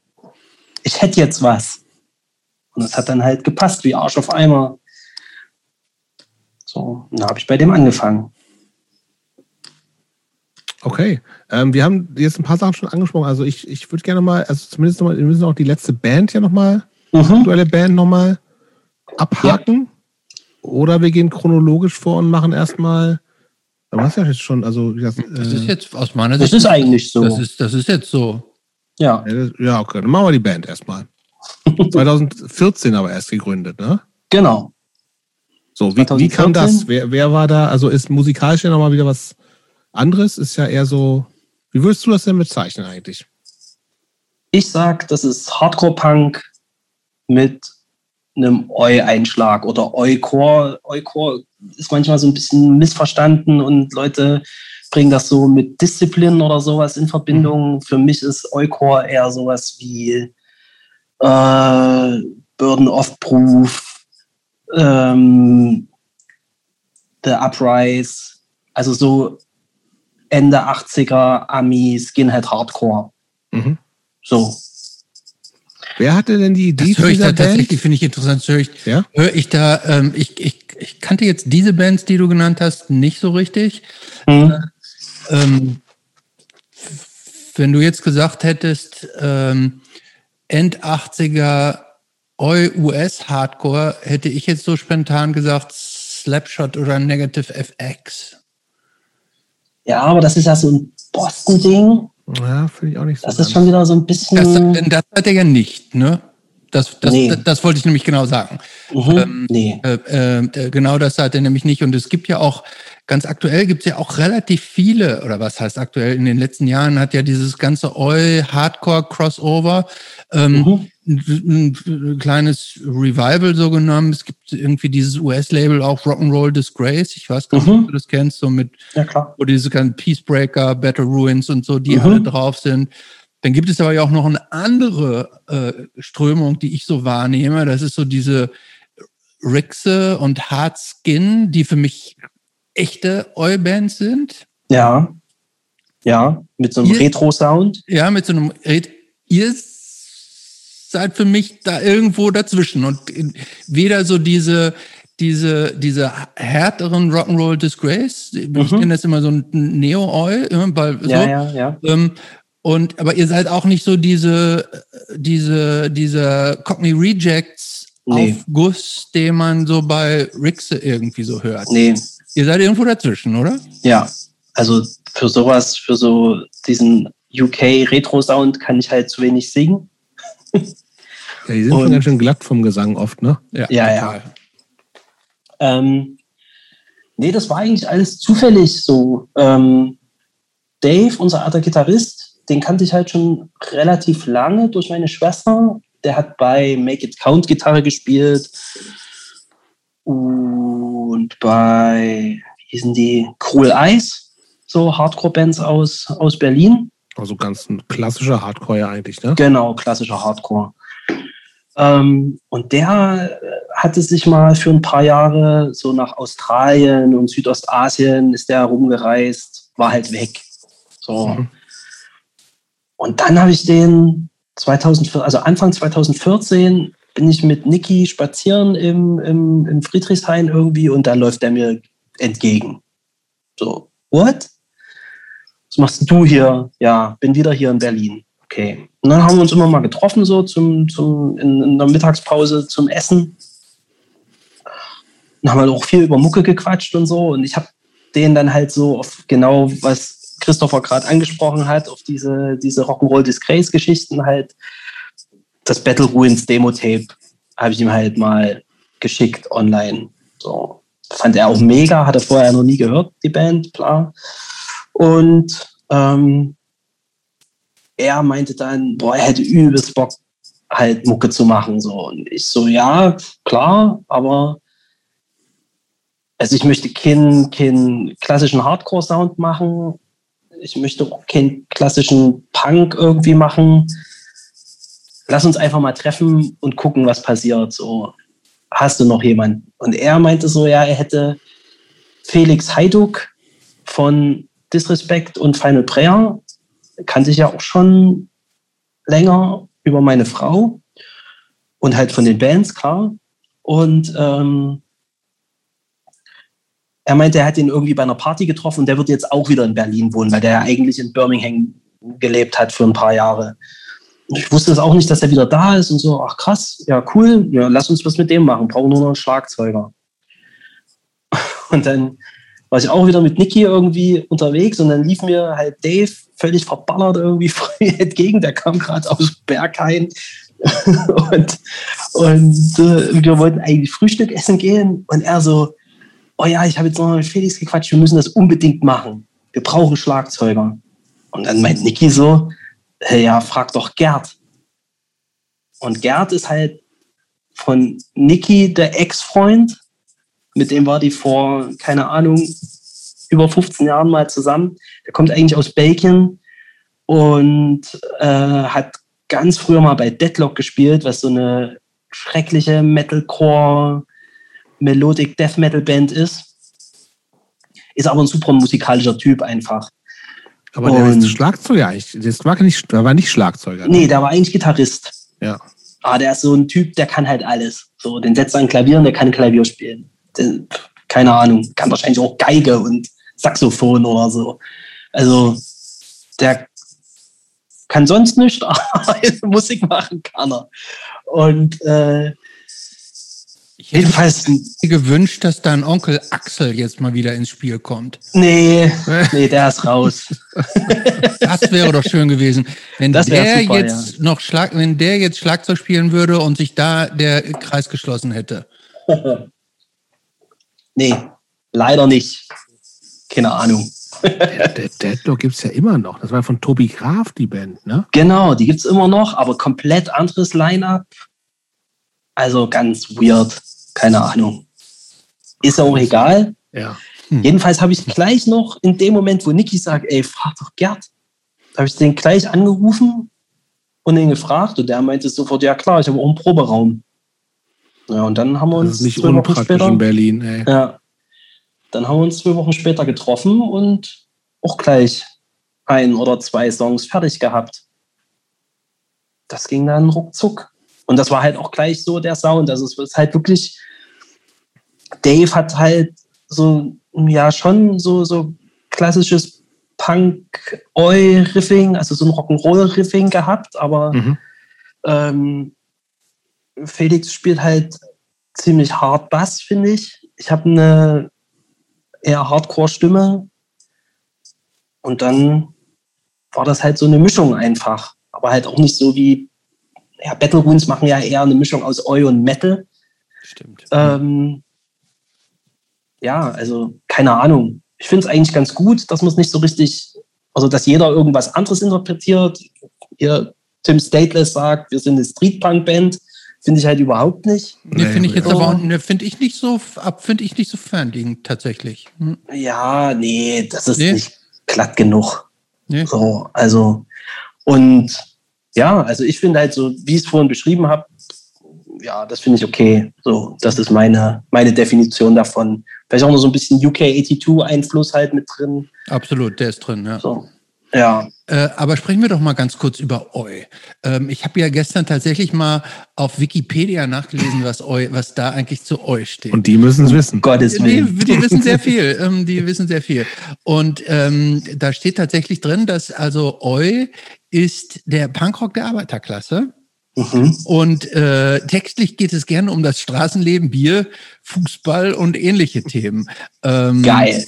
Äh, so, und dann gibt's natürlich auch noch so diese, diese, diese Verbindung von euch zu diesem ganzen Skinhead-Ding. Und die geht dann wiederum zurück zu altem Reggae, zum Teil Ska, Soul, Northern Soul und sowas. Mhm. Bist du auch so zu diesen ganz tiefen Wurzeln vom Eu mal so vorgedrungen oder, oder hat das eher so auf Du meinst so von die, die Wurzeln von der Skinhead-Kultur? Genau, so die, die ja damit auch so verbunden waren. Du warst ja auch mal Skinhead, so, ähm, also bist du da so tief reingegangen oder? Ja, also richtig Skinhead war ich eigentlich nie, muss ich ehrlich sagen. So, also, so dass ich halt, das ist ja schon eine Subkultur, sage ich mal, die extremst Wert auf Style legt. Also da geht es halt auch wirklich so darum, welche Marke du wie trägst. Also welchen Knopf du vom Hemd zumachst und welchen nicht. So, wie breit sind deine Hosenträger? Wie breit ist die aufgekrempelte Krempe von deinen Jeans? Das wusste ich So. gar nicht. Sowas halt. Jobs, wusstest du das, dass, das da, dass es da so Ja, wenn das, also die schicken Skinheads, die, die, die achten schon sehr drauf. Also wenn wir jetzt nicht von den, von den äh, nur äh, Domestos-Hosen und Bomberjacken-Skinheads sprechen, also das, da spielen Fashion und die richtigen Marken schon echt eine extrem große Rolle. Aber es sieht natürlich auch oft gut aus. Sieht, es ist ein mega cooler Style, finde ich Aber auch. auch teuer, Aber- wenn man es richtig machen will. Ja, mittlerweile. Ja, mittlerweile. halt ja, nicht. ja. Genau. Ähm, ich, ja, keine Ahnung. Also ich bin da schon eher so durch die Ami-Skinhead-Szene sehe ich mich da eher beeinflusst. Irgendwie halt so diese Verbindung aus Hardcore und, und Oi. Und klar, also ich höre auch gerne mal Northern Soul, aber in meiner Plattensammlung macht das jetzt wirklich einen verschwindend geringen Teil aus. Also ich sag mal zwei Prozent oder so. Ska und Reggae gar nicht. Ein paar Two-Tone-Sachen habe ich, aber ja, ist nicht so meins. Ja, Und wie okay. gesagt, halt so dieses, dieses extremst auf Klamotten äh, abgehen. Ich weiß nicht, das ist dann halt auch so, weiß nicht, bei Rockabillys ist das ja auch so. Ich finde das immer so ein bisschen, ah, Gibt es die überhaupt noch, Rockabilly? natürlich, Gibt alles, oder? fahr mal in Ruhrpott. Okay. ähm, aber was sind denn die, aus deiner Sicht, die besten klassischen Eu-Bands? Die besten klassischen Oi-Band. Na, Cockney Rejects auf jeden Fall ganz weit vorne. Ja. Finde ich halt super. Ist halt auch nicht so ein reines Skinhead-Ding. Ist ja auch eher so ein, so ein äh, Bother Boys, Hooligan. Also ist halt wirklich so vom Sound her, ist es für mich so eine richtig geile Oi-Band. So, weil da ist halt alles drin, was dazugehört. So ist halt eine Working Class Mhm. Straßen-Rock'n'Roll-Band. Mhm. So, Combat 84 auf jeden Fall auch. Ist halt natürlich durch den Sänger ein bisschen schwierig. Erzähl, was ist mit dem? Na, Chubby war Chef von Chelsea Headhunters, einer berüchtigten Hooligan-Firma von Chelsea FC. Sehr rechtslastig, sage ich mal. Und ja, aber die Band, der Schlagzeuger zum Beispiel der Band, hat sich halt immer als Sozialist bezeichnet. So, also es ist halt so dieses typische Anfang 80er Jahre England. Du hast halt in der Band hast du zwei Typen, die halt politisch total konträr sind, aber beide halt Working Class. So, wie halt die Gesellschaft halt damals war. So. Und ich finde, das spiegelt sich halt in dem Sound halt wieder und die sind super, also es ist halt super aggro. So. Und ja, also die ist so ein bisschen eine Essenz, finde ich. Meine Lieblingsklassische Oi-Band ist Business. Da geht für mich nichts drüber. Finde ich super von Texten her, von, vom Songwriting her. super. Also als ich das erste Mal hier den Song Coventry gehört habe, mit der Textzeile Always on the wrong side of whatever side there was, da war ich 15 und ich habe gedacht, Alter, das ist genau das.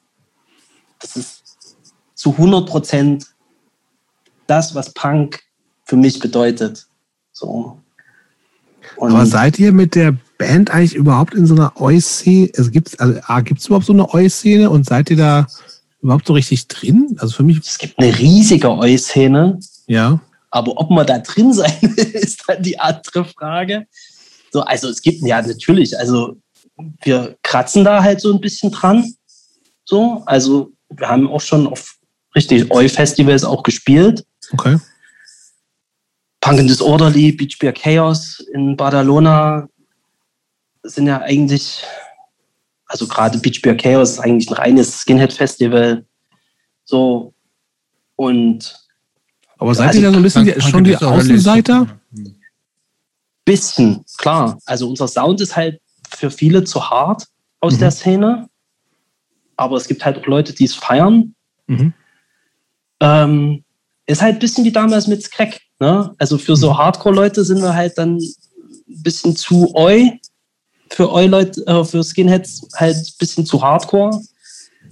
Aber bei Crack damals ähnlich so. Also mhm. zu, zu sauber für Krast, zu mhm. krass für Hardcore, keine Ahnung. Aber ich finde so diese Labels, es ist auch immer so schwierig, schon immer, weil ich halt schon immer so zwischen den Subkulturen, also für mich ist das erstmal so alles eins und also es hat irgendwie was miteinander zu tun und ich will das nicht immer so auseinanderklamüsern, so. Also ich will mich nicht so limitieren. Das habe ich noch nie verstanden, wie so Leute sich so, äh, raff ich nicht. Es war ja auch interessanterweise waren diese, äh, gerade wo du sagtest, Anfang der 80er, ähm, da war das ja auch ähm, äh, sehr eng alles beieinander. Also äh, dieses Skinhead und Punks, so eine Band wie Blitz, da waren dann Punks drin und Skinheads drin. Ja. Die, die, haben dann ein Eu-Album gemacht und danach irgendwie Post-Punk. Äh, ja. Ähm, da war das auch alles irgendwie viel offener. Ich habe so ein bisschen das Gefühl, als wenn auch viel tatsächlich, ähm, was dieses Eu anbelangt, ähm, so ein bisschen durch die Nazis dann irgendwie versaut wurde. Kann das sein? Weil die sich das dann. Ja, Eu nicht, aber das Skinhead-Ding halt, klar. Ja, oder das, genau, oder so, ja. Aber das war ja schon auch viel. Eu war ja auch schon viel Skinhead-Musik, sagen wir mal so. Ja, ja, klar. Aber ähm, wie kann man das beschreiben? Also selbst die Anfänge, selbst als Skinheads, als es Punk noch nicht gab und Skinheads halt noch Reggae gehört haben und Soul, war auch in England halt eine Zeit von großen, äh, wie sagen wir, Racial Tension. Mhm. Ne? Also es war ja schon, die haben ja auch gab schwarze Skinheads und weiße Skinheads und die haben halt zusammen Parkis zusammengeschlagen. Mhm. So. Auch aus rassistischen Beweggründen. So. Und äh, das immer so versuchen, zu, so das reinzuwaschen, zu sagen, wow, Skinhead 69 war halt total antirassistisch, das ist ein absoluter Bullshit. So, also die, die, die, die Szene hatte immer äh, ein Rassismusproblem. So. Und jeder, der das halt irgendwie negiert, finde ich halt schwierig. Mhm. So. Und damit muss man halt entweder, muss man damit halt irgendwie versuchen, offen umzugehen, wenn man sich halt irgendwie zu der Szene zählt, oder man negiert es halt, aber macht sich halt dadurch total unglaubwürdig. So. Und weiß nicht, also selbst, ich meine, keine Ahnung, wenn du dir alte Bilder von von National Front Aufmärschen Ende der 70er anguckst, da hast du halt keine Skinheads dabei, weil das da noch nicht so die zweite Welle halt war, sondern da hast du einen Haufen Punks, die da halt mitziehen. So. Mhm. Aber keiner jammert irgendwie rum, dass Punk halt so vereinnahmt wurde. Es ist halt einfach eine Jugendsubkultur, die halt in der Zeit, wo, wo es halt einen krassen Rechtsruck gab und wo es eine krasse krasse rassistische Bewegung in der Gesellschaft gab, die da halt gerade in war. Mhm. Und ich glaube, dass es auch in Deutschland äh, in den 80ern halt so war, dass es halt einen extrem, extrem Zulauf an rechtsradikalen Parteien gab und halt das Skinhead-Ding gerade aus England rübergeschwappt ist. Und genau zu dem Zeitpunkt rübergeschwappt ist, wo halt in England halt extrem viele Skinheads rechts waren. Mhm. So. Und dann hat man sich das halt hier abgeguckt. So. Und dann war das halt irgendwo ein Stück weit auch das Mindset. Halt mhm. Skinheads erstmal rechts. Ob die dann auch Rassisten waren, ist ja auch nochmal ein Unterschied. So, ne? Also ich will hier nichts schönreden. Patriotismus geht mir keiner ab, raff ich nicht. Aber ähm, also für mich ist das schon ein Unterschied, ob jetzt jemand sagt, naja, ich, ich feiere halt mein Land und ich feiere meine Fußballmannschaft. Weiter geht's ja dann meistens mhm. äh, vom, vom, vom Intellekt her gar nicht. Äh, oder halt jemand sagt, ich finde es geil, dass halt Juden vergast wurden oder, oder ich finde, dass Afrikaner halt eine mindere Rasse sind. So, also das ist für mich schon ein qualitativer Unterschied. Dass das eine natürlich auch schnell zu dem anderen führt, ist die andere Frage oder die andere Sache. Aber ähm, erstmal denke ich, dass, dass bei vielen Leuten in der Szene, dadurch, dass es halt auch so ein Working-Class-Ding ist, der, das Verständnis gar nicht da ist. So, oder da gewesen ist. Dann war es halt einfach nur geil, Fußball, Gewalt. Und dann halt die erste Onkelsplatte dazu. Und das war dann halt so das Ding. Ich meine, die erste Onkelsplatte, die würde heutzutage würde die nie auf dem Index landen. Mhm. So. Weil, wenn du dir die anhörst, ja, mein Gott, keine Ahnung, da ist Flair schlimmer. so, also, weiß nicht. Mhm. Aber muss man sich automatisch eigentlich, wenn man in so einer, wenn man in einer irgendwie, zumindest mit eu assoziierten Band spielt, äh, das hat schon schnell so ein Geschmäckle irgendwie, oder? Oder hast du das Gefühl, man als Band muss man sich mehr positionieren, als, als man das vielleicht machen müsste, wenn man in einer, in einer Hardcore-Band spielt? Ja, müssen muss man gar nicht. Aber man kann es natürlich machen, weil man. Habt ihr ja auch gemacht, so, ne? Also ihr habt ja ein Crisis gecovert, also mit dem Holocaust-Song. Ja. Aber ist das, äh, nee, klar muss man es nicht, aber so, wenn man keinen Bock hat, auf ständig irgendwie ja. äh, nicht eindeutig aber ist ja zu egal, sein. Ist ja auch egal, was du machst. Ne? Wenn du, wenn du dich in diesen Kreisen bewegst, dann kannst du Kreises covern, du kannst in deinen Platten-Inlay äh, halt reinschreiben, äh, against Fascism and Hate oder was weiß mhm. ich. Trotzdem bist du, weil du ja definitiv auf Konzerten spielst, wo irgendeine Band spielt, wo irgendjemand mal bei einem Konzert war von der und der Band, das wissen ja immer alle komischerweise, äh, ganz genau. Ähm, bist du halt automatisch in so einem Grauzone-Ding. Dann kannst du dich eigentlich gar nicht verwehren, außer du bist halt wirklich eine Band, die halt sich bewusst als Raschband gründet, zum okay. Beispiel. So, also selbst wir oder wir wurden ja natürlich nicht direkt angeschrieben, ist ja immer so. Es geht ja dann immer äh, um irgendwie ein paar Ecken. Aber Empowerment haben halt eine E-Mail gekriegt, warum die mit uns spielen. Mhm. So. Und die E-Mail wurde uns dann halt von Empowerment weitergeleitet. Mhm. Und wir wurden halt um ein Statement gebitte, äh, gebeten. Das war dann so, hä? Also warum werden wir nicht angeschrieben und gefragt, was das ist? So. Weißt du? Und dann, da denke ich mir dann so, ja, fuck off, habe ich halt kein. Also da ist bei mir gleich der Ofen aus. Was, was mhm. soll ich mich rechtfertigen? Für was, was halt also da gibt es eigentlich nichts zu rechtfertigen. So. Und das ist immer so, hä, was raff ich nicht. Raff ich einfach nicht. So. Ist ja auch immer von Leuten, die mit der Szene eigentlich überhaupt nichts zu tun ja. haben. So.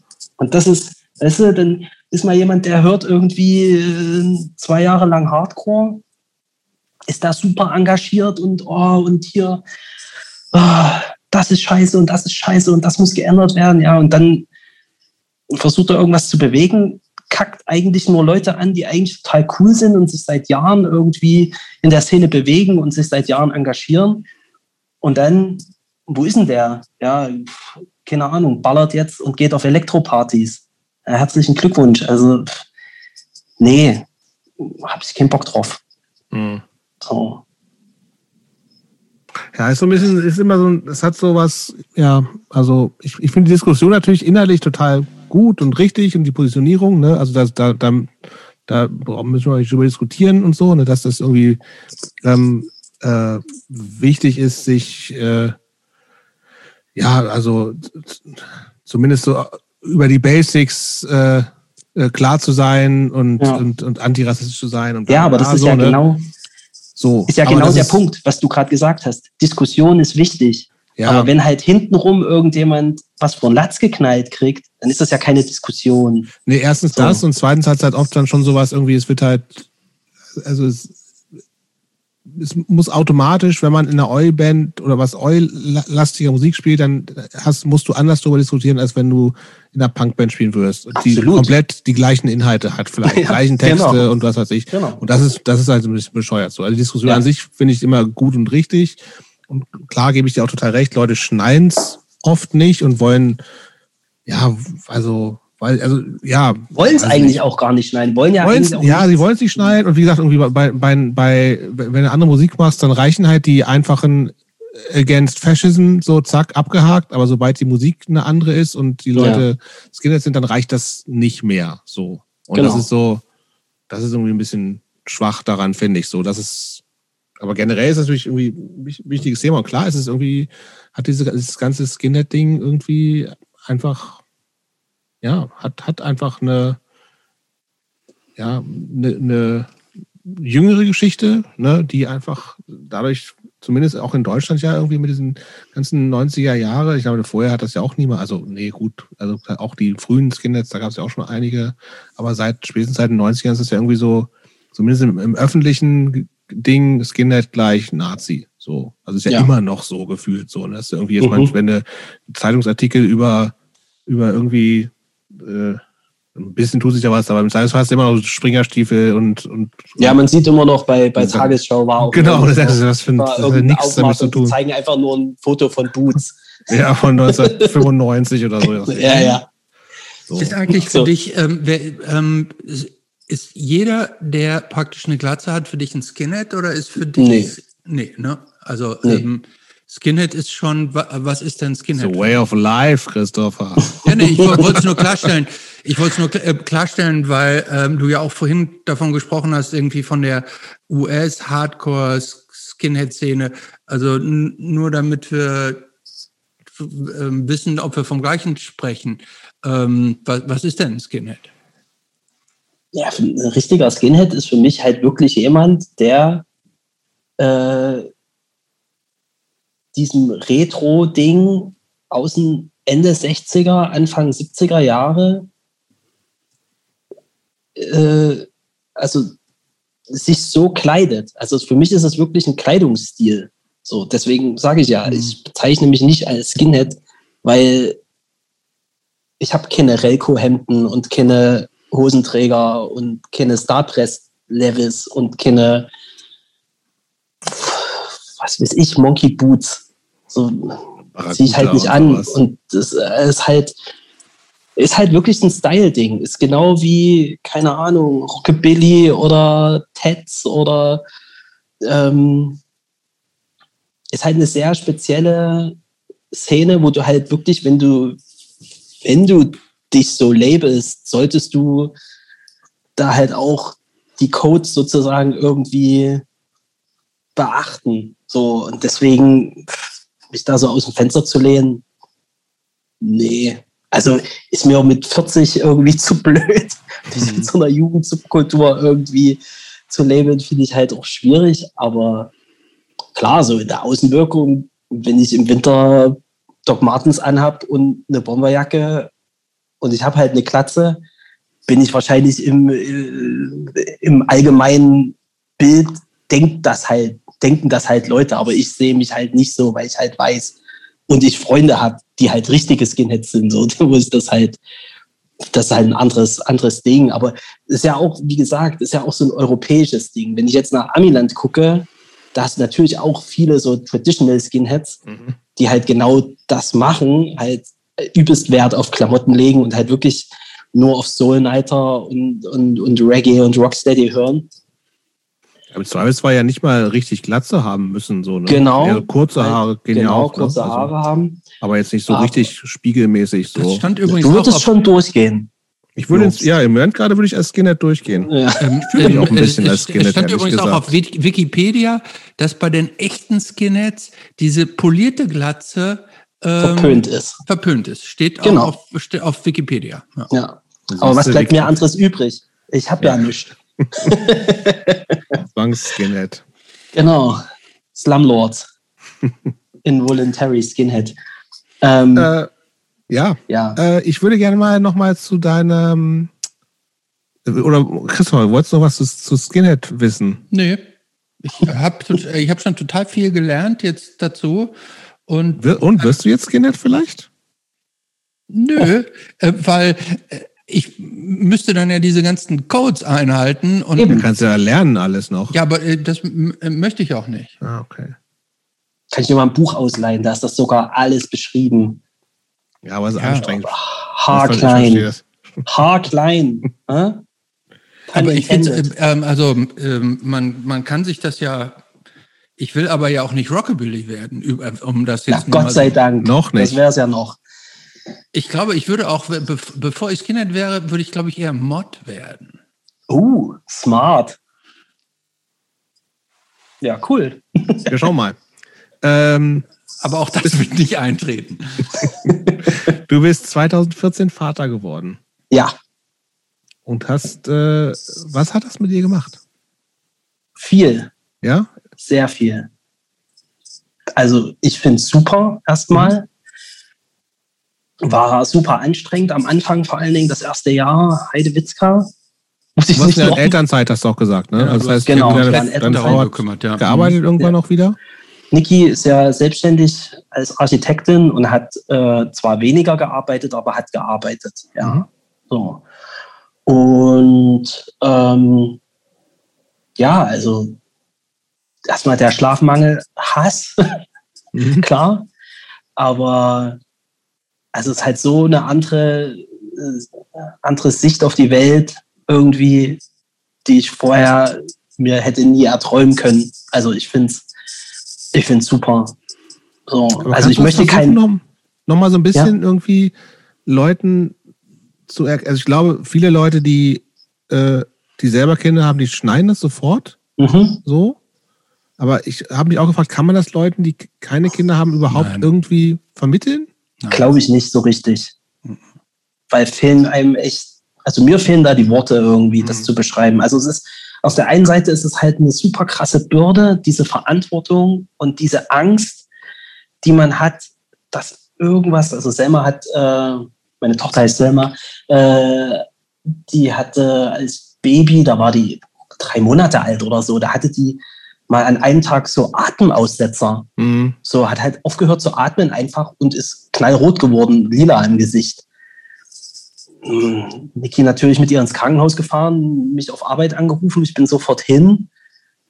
Und diese Panik, wo dann die Ärzte im Krankenhaus gesagt haben, ja, okay, wir bleiben jetzt, die, bleibt mal eine Nacht hier bei uns, aber es ist nichts, ist alles gut. Äh, macht euch keine Sorgen, vielleicht einen kleinen Virusinfekt oder so. Ja, klar, über Nacht da bleiben, aber macht euch keine Sorgen. Ne? Ja, aber es war jetzt, also es waren jetzt keine Anzeichen irgendwie für irgendwas Schlimmes, aber diese, mhm. diese Panik, die man in dem Moment hat, oder mhm.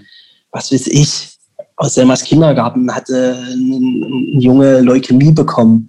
So diese, diese Gedanken, die einem in den Kopf rumgehen, dass es mit deinem Kind passieren könnte, das ist unfassbar. Also mhm. das ist, das würde ich halt manchmal gerne abgeben, so, weil das ist echt wenn man da nicht irgendwie cool ist und jemand ist, der halt äh, schnell irgendwie ins Grübeln kommt, das ist eine harte Nummer auf jeden Fall. Das, das wünsche ich niemandem. Also ich bin jemand, ich kann mit sowas gut umgehen, dass ich kann schnell mich beruhigen und sagen, hey, ist alles cool, wird alles cool. Alles nach und nach, so wie es kommt, nimmt man es. Aber so Leute, die sich in Sachen reinsteigern, oh, scheiß Idee. So, mhm. finde ich.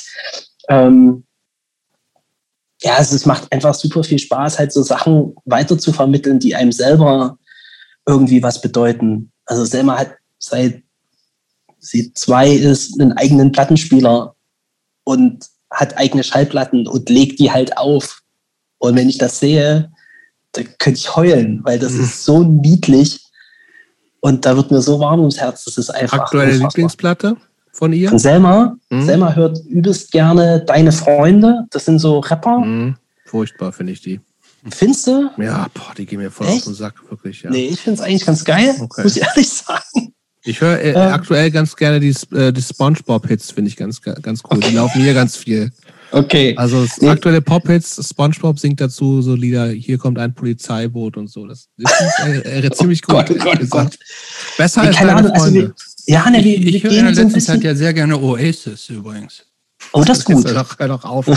da, da provoziert ich, schon wieder nur. Ach so. Stimmt, da gab es ja einen kleinen Disput. Einen? Gab ja. noch einen. Nee, aber ich habe. Wir hatten, wir hatten neulich, ähm, sind wir nach Leipzig gefahren und da kam im Auto war, im Autoradio war ähm, so ein Special, Ärzte-Special. Und da kamen halt sämtliche alten Hits von Ärzten. Und Selma hat es mega gefeiert. Mhm. Und dann habe ich ihr halt die ersten beiden Ärzteplatten äh, gekauft. Und die hört sie auch. Also sie legt auch einfach von sich aus Ärzte auf. Das finde ich super. Und sie macht auch manchmal einfach, dass sie in mein Plattenregal geht und sich irgendwas rausholt, wo sie halt das Cover geil findet. Mhm. Und dann legt sie das auf und findet es meistens nicht so cool, wie das Cover war. ähm, nee, also wir, wir hören viel Musik zusammen. Das fährt, sie fährt Skateboard manchmal und hat ein BMX-Rad und war mit mir Snowskaten und so weiter. Das ist halt, das ist schon super einfach, wenn du mit deinem Kind, also bei deinem Kind siehst, dass das Spaß hat an den gleichen Sachen, an denen du Spaß hattest und immer noch hast, ist das Beste. Das, keine Ahnung. Cool, okay. Geilste Gefühl ever. ähm, speaking of Platten, ähm, du bist, würdest du dich eigentlich als Plattensammler bezeichnen? Nee. Aber du hast schon einiges, oder? Ich habe eine große ich habe eine große Plattensammlung, bin aber kein Plattensammler. Nein, ich habe schon viele Platten, aber ich äh, bin jetzt nicht so jemand, der jede Version irgendwie jagt oder von allem die Erstpressung haben muss, mhm. zum Beispiel. Also das finde ich, es sind so Sachen, die halt einen richtigen Sammler ausmachen, der halt Wert. Wie, wie viele Platten hast du? 3000. Okay, ja, geht aber auch noch, ne? Ja. Und T-Shirts? Nicht so viele. Ah. Ich gar nicht. Bin ich so ein, bin ich auch, habe ich auch nicht so, das äh, ist mir nicht so viel wert. Schneide ich auch schnell okay. mal Ärmel ab und sowas. Also ist mir, ist mir egal, muss ich ehrlich sagen. Dadurch, dass ich Siebdrucker bin und die Scheiße eh drucken kann, ja, ist mir das, das echt, echt völlig wurscht. Aber Just, so. weißt du, wie viele ja? T-Shirts du hast? Boah, viel zu viele, ey. Ich, irgendwie, ich mag es irgendwie auch so, aber ich habe einfach viele, dieses T-Shirt, was ich gerade anhabe, was Basti gedruckt hat, das ist auch schon ein paar Monate her. Ich habe es heute zum ersten Mal an. So, ich habe viele T-Shirts, die trage ich überhaupt gar nicht. Und finde die einfach, hab die einfach gerne. Und ja, irgendwie nee, das, das bei mir nicht so, dass ich da halt, klar, wenn ich auf, einer, auf einem Konzert bin und mir gefällt ein Shirt, dann kaufe ich mir das. Oder wenn ich mal irgendwo sehe, oh, hier von, von irgendeiner Band, die ich halt geil finde, verkauft jemand bei Ebay oder in irgendeiner Facebook-Gruppe, dann kaufe ich mir das auch mal. Aber ich bin ich nicht jemand. ich brauche auch überhaupt nicht so alte, alte Shirts, wie ich Quatsch. Nee, finde also, ich auch super also, eklig, wenn die dann so versifft sind oder Das finde ich nicht, aber das ist, ist ja, kannst doch absurd viel Geld für bezahlen. Also ja, das ist halt. Ach, das, du meinst für die, die Original-T-Shirts von Ja, ja, ja, genau, sowas. Ja. Das hat halt für mich keinen Wert irgendwie. Nee, weil das ist ein Siebdruck, ich weiß, wie das geht, ich kann das nachmachen. Ja, äh, keine Ahnung. Ich habe ja auch Platten zum Beispiel rumstehen, wo ich nur die Platte habe, aber das Cover halt weg ist mhm. und ich dann halt für eine Crucifix LP Originalpressung halt einen Zehner bezahlt habe mhm. und mir das Cover dann einfach kopiert habe von jemandem. Und das ist für mich auch okay. So. Klar wäre es geiler, hätte ich, das, hätte ich die Originale, aber wenn ich dann dafür irgendwie 70 Euro ausgeben muss, hm. oh, nee. Okay, das heißt, du, du hast auch noch, hast du schon mal richtig viel Geld für eine Platte ausgegeben? Was heißt richtig viel Geld? Ja, in deinen Verhältnissen, weiß ich nicht. Also das meiste, was, was war das teuerste, Platte, was du jemals für eine Platte ausgegeben hast? Ich glaube, so bei 130. Das ist schon viel. Ja. Also, aber ich meine, wenn du dir überlegst, was war das? Du, äh, japanischer Oi. Okay. Eastern Youth, die erste LP. Okay. Ach, die. das ist super. Habe ich schon ja. ganz lange auf meiner Wantlist, aber. Ja. Die hatte ich tatsächlich lange auf meiner Wantlist. Nee, aber das ist halt auch so ein Ding, weißt du, wenn es, es gibt so viele Platten, die ich gerne hätte, aber die halt dann bei Discogs, guckt man ja meistens dann, die dann bei Discogs drinstehen, irgendwie für 200 oder 250 und ich es natürlich nicht kaufe, weil es mir einfach zu teuer ist. Ja, das dann, macht doch keinen Spaß, finde ich. Nee, das alles kaufen zu können. Spaß. Das ist so. Und äh, ich habe es so oft gehabt mittlerweile, dass ich dann halt irgendwann drei Jahre später sagt irgendein Kumpel, ey, ich habe eine Sammlung aufgekauft, willst du mal durchgucken? Hm. Und dann gibt der die mir für 30 oder 40. Hm. So, und das ist mir schon so oft passiert, dass ich halt eine Platte wirklich für einen fairen Preis gekriegt habe oder getauscht habe, dass es einfach keinen Sinn macht. Klar, ich meine, ich werde nie die Originalpressung von Agnostic, Front, Agnostic Fronts United Blood haben, weil ich nie 3000 Dollar für eine Platte ausgeben werde. Preise. So, oder noch bekloppter Judge Chang King Sessions. Ja, ja. Es ist auch noch eine teure Platte, die scheiße klingt. Brauche ich nicht. Ja. so, also, nee, deswegen kein Sammler, aber ich höre ja auch meine Platten. Egal wie viel die wert ist, lege ich die ja trotzdem drauf und äh, laufe damit Gefahr, dass irgendwie ein Fingerabdruck drauf kommt oder eine Ecke knickt von dem Cover. Ist mir nicht egal, aber ich nehme es im Kauf, weil ich die Platte halt hören will und nicht auf Spotify die hören will. Ich habe noch mal eine Frage, die wir länger Leuten nicht gestellt haben. Ähm, hm. Findest du, dass Punk ein Altersproblem hat? Mega. Total. Also der Punk, der Punk, den ich als Punk bezeichne, mhm. definitiv.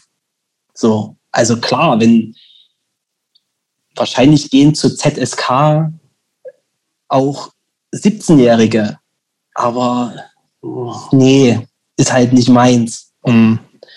Das ist halt. Aber ist das schlimm? Ja dass es ein Altersproblem gibt oder ist es, ist es einfach so? Ich frage mich auch gerade. Ja, es ist so ein bisschen, es hat halt so ein bisschen bitteren Beigeschmack. Also wir haben letzt, letztes Jahr, ist ja schon wieder zwei Jahre her, äh, letzte, vorletztes Jahr in England gespielt. Und das war wirklich krass. Weil bei der Show waren halt, sind halt Leute mit dem Rollator gekommen. Punks. So. Und also die waren halt wirklich so alt wie meine Oma und hatten aber Lederjacke an und irgendwie bunte Wuschelhaare. Und das war so, uh, scheiße. Und da, waren halt, da war niemand unter 40 bei der Show. Das war schon krass. So. Und da bin ich so ein bisschen, naja, ich fände es halt schade, wenn, also klar, der Spirit ist halt auch irgendwie weg von dem, mhm. was, was das halt für mich war in den 90ern. So, es ist halt, alles, was jetzt kommt, ist halt null edgy irgendwie. Das ist nicht kontrovers. Das ist alles. Ich finde halt auch so viel Schlaff dabei. So, das ist so schlaffe Scheiße. Und keine Ahnung. Aber ich finde auch so Jugendliche heutzutage schlaff. Keine Ahnung. Also, das ist alles so. Ja, aber ich beneide die auch überhaupt nicht irgendwie. Ich nee, es ist eine totale Scheißzeit, um groß zu werden. Ja. Total. Aber ja, keine Ahnung. Also klar, also muss ich ehrlich sagen, da nehme ich lieber in Kauf, dass ich halt fast totgeschlagen wurde. Aber mhm. ich hatte halt wenigstens irgendwie äh, ich hatte halt irgendwie, irgendwie war es geiler. Keine Ahnung, klingt jetzt voll opermäßig. Ja, total. Ja, aber guck mal, wenn du, wenn du, wenn du, wenn du heute Jugendlicher wärst, vielleicht hättest du einen gut gehenden TikTok-Kanal. Ja, mit Sicherheit. Hallo? Also Instagram wäre ich auf jeden Fall voll dabei. Hänge ich ja jetzt schon, bin ja totaler Suchti. Furchtbar. Ja, ist deinem Alter entsprechend auch. Na, überhaupt nicht. Hm. Eigentlich müsste ich bei Facebook sein. Das wäre mein das Alter.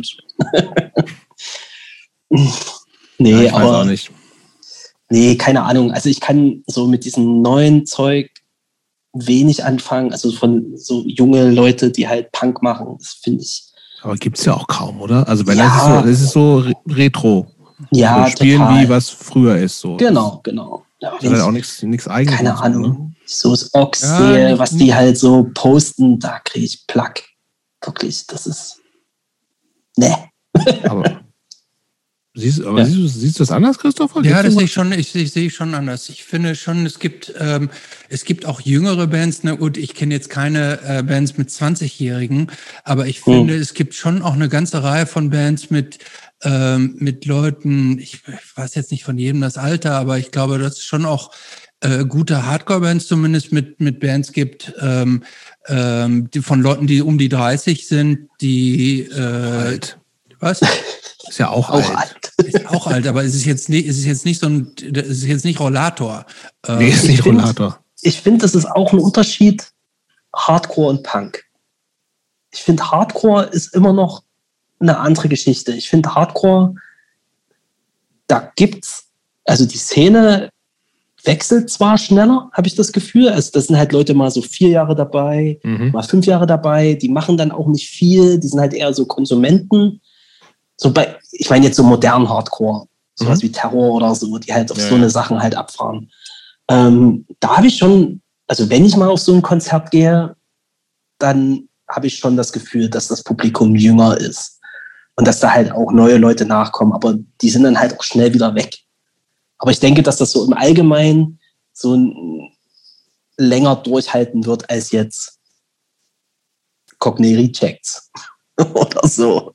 Ach, das also, weiß ich gar nicht. Also Cognitive Reject, das ist ja, das ist ja eine Band für die Ewigkeit. Ne? Also ähm, äh, ja, für also, Leute wie uns. Aber ich glaube nicht, dass du einen 19-Jährigen für Cognitive Rejects begeistern ja, aber, kannst. Aber das äh, ist eine gute Frage. Aber wenn man müsste mal gucken, was für Leute sind denn auf Rixe-Konzerten? Ich könnte mir gut, sind vielleicht keine 19-Jährigen, aber bei denen könnte ich mir zum Beispiel gut vorstellen, dass da auch auch Jüngere da sind. Keine Ahnung. Ja, aber das ist dann nicht so szenemäßig, das ist dann halt schon ein bisschen so hipstermäßig.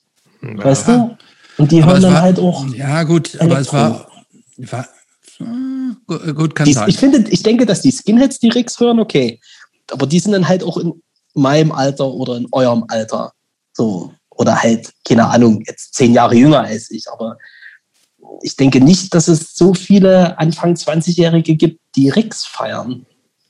Hm, vermutlich nicht viele. Da hast du äh, hm. die Rix, ich weiß nicht, wie die ausgesprochen werden. Heißt, werden die Rix ausgesprochen? Ich glaube Rix, ja. Ja, kann gut sein, ja.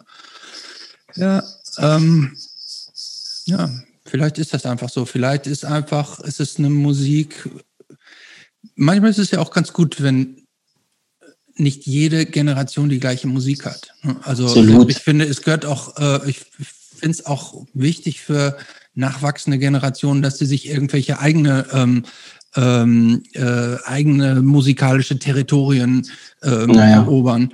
Ähm, und genauso kann es natürlich auch sein, ich finde, also wenn man sich das anguckt, ich finde, Punk und Hardcore hat ja schon relativ lange auch überlebt in unterschiedlichen ähm, Ausprägungen, Strömungen und mhm. sich auch immer wieder neu erfunden. Ich habe neulich noch gesehen, diese diese Doku-Serie, was war das auf ARD oder ZDF. sowas? ZDF, ja, ja. Ähm, wo, wo ich ganz interessant fand, ähm, da hat nämlich äh, Henry Rollins, glaube ich, gesagt, dass er sagte, ja, es gibt immer Leute, die sagen, ein Punk ist tot und irgendwie so, es geht nicht weiter. Und wo der dann sagte, nee, nee, nee, das stimmt gar nicht. Das ist nur für die Leute, die immer an derselben Stelle gucken. Aber wenn man nämlich dann woanders guckt, entstehen da ganz häufig dann wieder neuere Varianten und neuere Ströme, die, die daraus entstehen. Insofern ähm, Klar. Und muss man, muss man ja auch im Grunde auch sagen, so, so what, ne? Also selbst wenn es irgendwie so der Rock, irgendwann gab es Blues und dann gab es irgendwann Punk und dann gab es irgendwann Techno und ich finde, aufs Alter kommt es dann ja auch nicht an, irgendwie, ob entweder die Leute spüren es oder nicht und, und entweder es funktioniert oder nicht und entweder es gibt gute neue Bands oder auch nicht. Und ich finde, es gibt zum Beispiel viele, ich finde, es gibt viele neue, ähm, zumindest im DIY-Hardcore-Bereich gibt es dauernd viele neue Bands. Ähm, ich kann jetzt nicht genau sagen, wie alt die Typen sind da drin, die da spielen, aber mhm. ähm, so und da also, also ich entdecke immer wieder neue Sachen und solange das ich auch definitiv. Insofern also es gibt halt, finde ich so halt, total legitim. Ne? Naja, also es gibt ja immer, immer wieder auch Typen, die halt schon vorher in einer Band gespielt haben, die dann halt wieder eine neue Band gründen und so. Das halt, der Flow ist halt auf jeden Fall da. Mhm. Aber ich finde, die Halbwertzeit ist halt auch irgendwie nicht mehr so gegeben. Also viele Bands bringen halt wirklich nur ein Album raus, also ein Demo, ein Album, wenn überhaupt, halt ein Demo und zwei Singles. Und bups, sind sie wieder weg vom Fenster. Hätte ich nicht, äh, würde ich nicht hier Hardcore for Hardcore Gruppe bei Facebook irgendwie folgen. Ey, da wird so viel an mir vorbeiblasen von Bands, die halt nicht mal über dieses Bandcamp-Stadium halt rauskommen. Und das, keine Ahnung, das ist halt auch so was, was ich halt heutzutage irgendwie schade finde, so, weil da halt oft geile Sachen dabei, wo ich mir denke, boah, warum, warum kommt denn da nicht mehr? So. Hm. Und ja. das ist halt auch so ein, so ein Generationending, glaube ich, dass halt, wenn jüngere Leute so Mucke machen, dass sie dann halt super äh, kurzlebiges Zeug irgendwie produzieren. So, so gerade bei diesen UK Hardcore-Sachen, die jetzt halt seit ein paar Jahren aus diesem äh, Quality Control mhm. äh, Umfeld halt kommen. Die, eine Milliarde Bands, eine Milliarde Singles, aber fünf Alben. So. Mhm. Und nicht mal eine Tour. So. Oder eine Tour, von der du nichts mitkriegst. Weil, weil sie halt irgendwie, keine Ahnung, ja, nur in irgendwelchen Rumpelbuden spielen. Ich, finde ich halt. Äh, wo du das übrigens gerade erwähnst, ist, ähm, ist so eine Band wie Chisel, ist das nicht auch eine Band, wo du sagen würdest, das ist dein Ding? Finde ja. ich mega. Ja, das, muss, ja. das dachte ich, das muss doch dein Ding sein. Ja. Ähm, ich würde noch mal, also wir sind jetzt ja langsam in der mhm. letzten Phase unseres Gesprächs angekommen. Mhm. Ich würde jetzt mal einfach eine Frage stellen, die wir noch nie gestellt haben. Und zwar, was ist denn eigentlich dein Lieblingsessen? Mein Lieblingsessen, Nudeln mit Tomatensauce. Hallo? Nice. Doch. Mit, mit selbstgemachter Tomatensauce oder ja, ist das ich mach, mit ey, Ketchup? Ohne Scheiß, ich mache die beste Tomatensauce. Was ist da alles aber, drin? Aber jetzt nicht so al-Arabiata, sondern so, was ist, die machst du raus damit mit dem Rezept? das, Geheim, die, die, das Geheimnis liegt in der Dauer. Eine richtige Tomatensauce muss ein paar Stunden köcheln.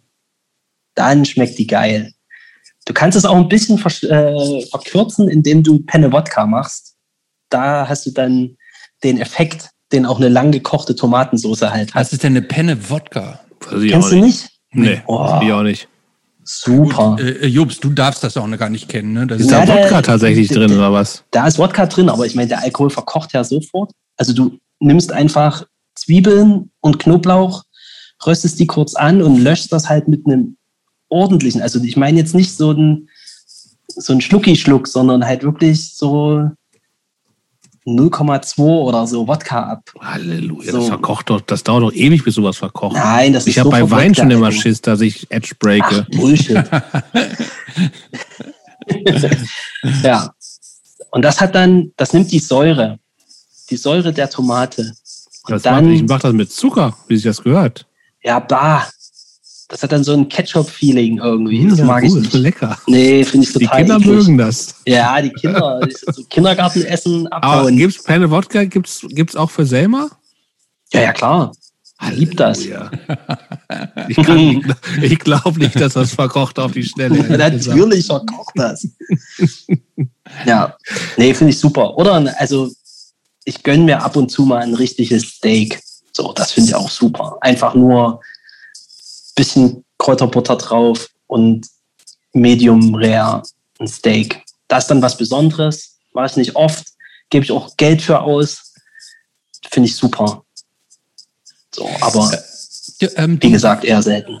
ähm, du wirkst sowieso, du wirkst unglaublich so in Tune mit dir selber. Kann das sein? Also du, äh, wir kannten uns ja nicht, aber Mhm. ich sehe hier vor mir einen wahnsinnig Gut aussehenden?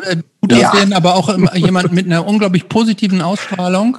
Ähm, und ähm, nach allem, was die vielen interessanten Dinge, die du uns erzählt hast, und auch wenn sie praktisch schrecklich waren, wie als du damals im Krankenhaus warst, ähm, hat man das Gefühl, als wenn du eigentlich immer sehr, bist du positiver Mensch, ja, oder?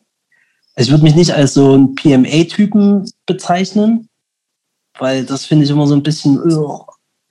Aber ich bin jemand, der halt, also ich sage das, was ich denke und ich trage nichts mit mir rum. Wenn mich irgendwas abfuckt, dann versuche ich das entweder zu ändern oder irgendwie damit klarzukommen und ähm, gebe nicht so viel drauf, was andere Leute denken und sagen und machen. Und Aber was Versuch würde, deine, was, würde deine Frau denn sagen, dass deine schlechteste Eigenschaft ist und was deine beste Eigenschaft ist? ich bin mega faul. Das ist schlecht. Dafür hasst sie mich manchmal. Ich habe einen dummen Humor. ähm, meine beste Eigenschaft. Was sie jetzt sagen würde, ne? Nicht, was du jetzt. ja, ja, ja, ja, ja. Was würde sie sagen? Ja, so dumm wie mein Humor ist, finde ich auch oft witzig. Und ähm, ja, ich bin schon ein voll netter Typ auf jeden Fall. Sagt sie auch. So, also ich versuche schon. Es ging ja um sie, oder- es ging ja nicht um dich, ne? Dass du dich selber als netten Typ Nee, nee, bezeichnest. also Ja, sie, sie, ja. sie hat das schon öfter gesagt, dass ich äh, netter Typ bin. Das ist der größte Liebesbeweis, den ich heute Abend gehört habe. Den du Fall. heute Abend je gehört hast. ja, genau. Ey, sind wir bereit für die Abschlussfrage eigentlich? ja, oder? Von mir Hast du noch mal nach meinen Lieblingsplatten gefragt oder cancelt Hatte ihr ja das? auch, ich habe kurz drüber nachgedacht, aber wir haben schon über. Ja, doch, komm, hau raus. ja, aber ich hab, wir haben schon über. Ja, gut, äh, wenn wir Sheer über Shit Terror, Terror Trust reden, bin ich dabei. Enough. Ja, sehr schön, sehr schön. Siehst du? Ja. Und das ist halt, das ist halt genau das Ding.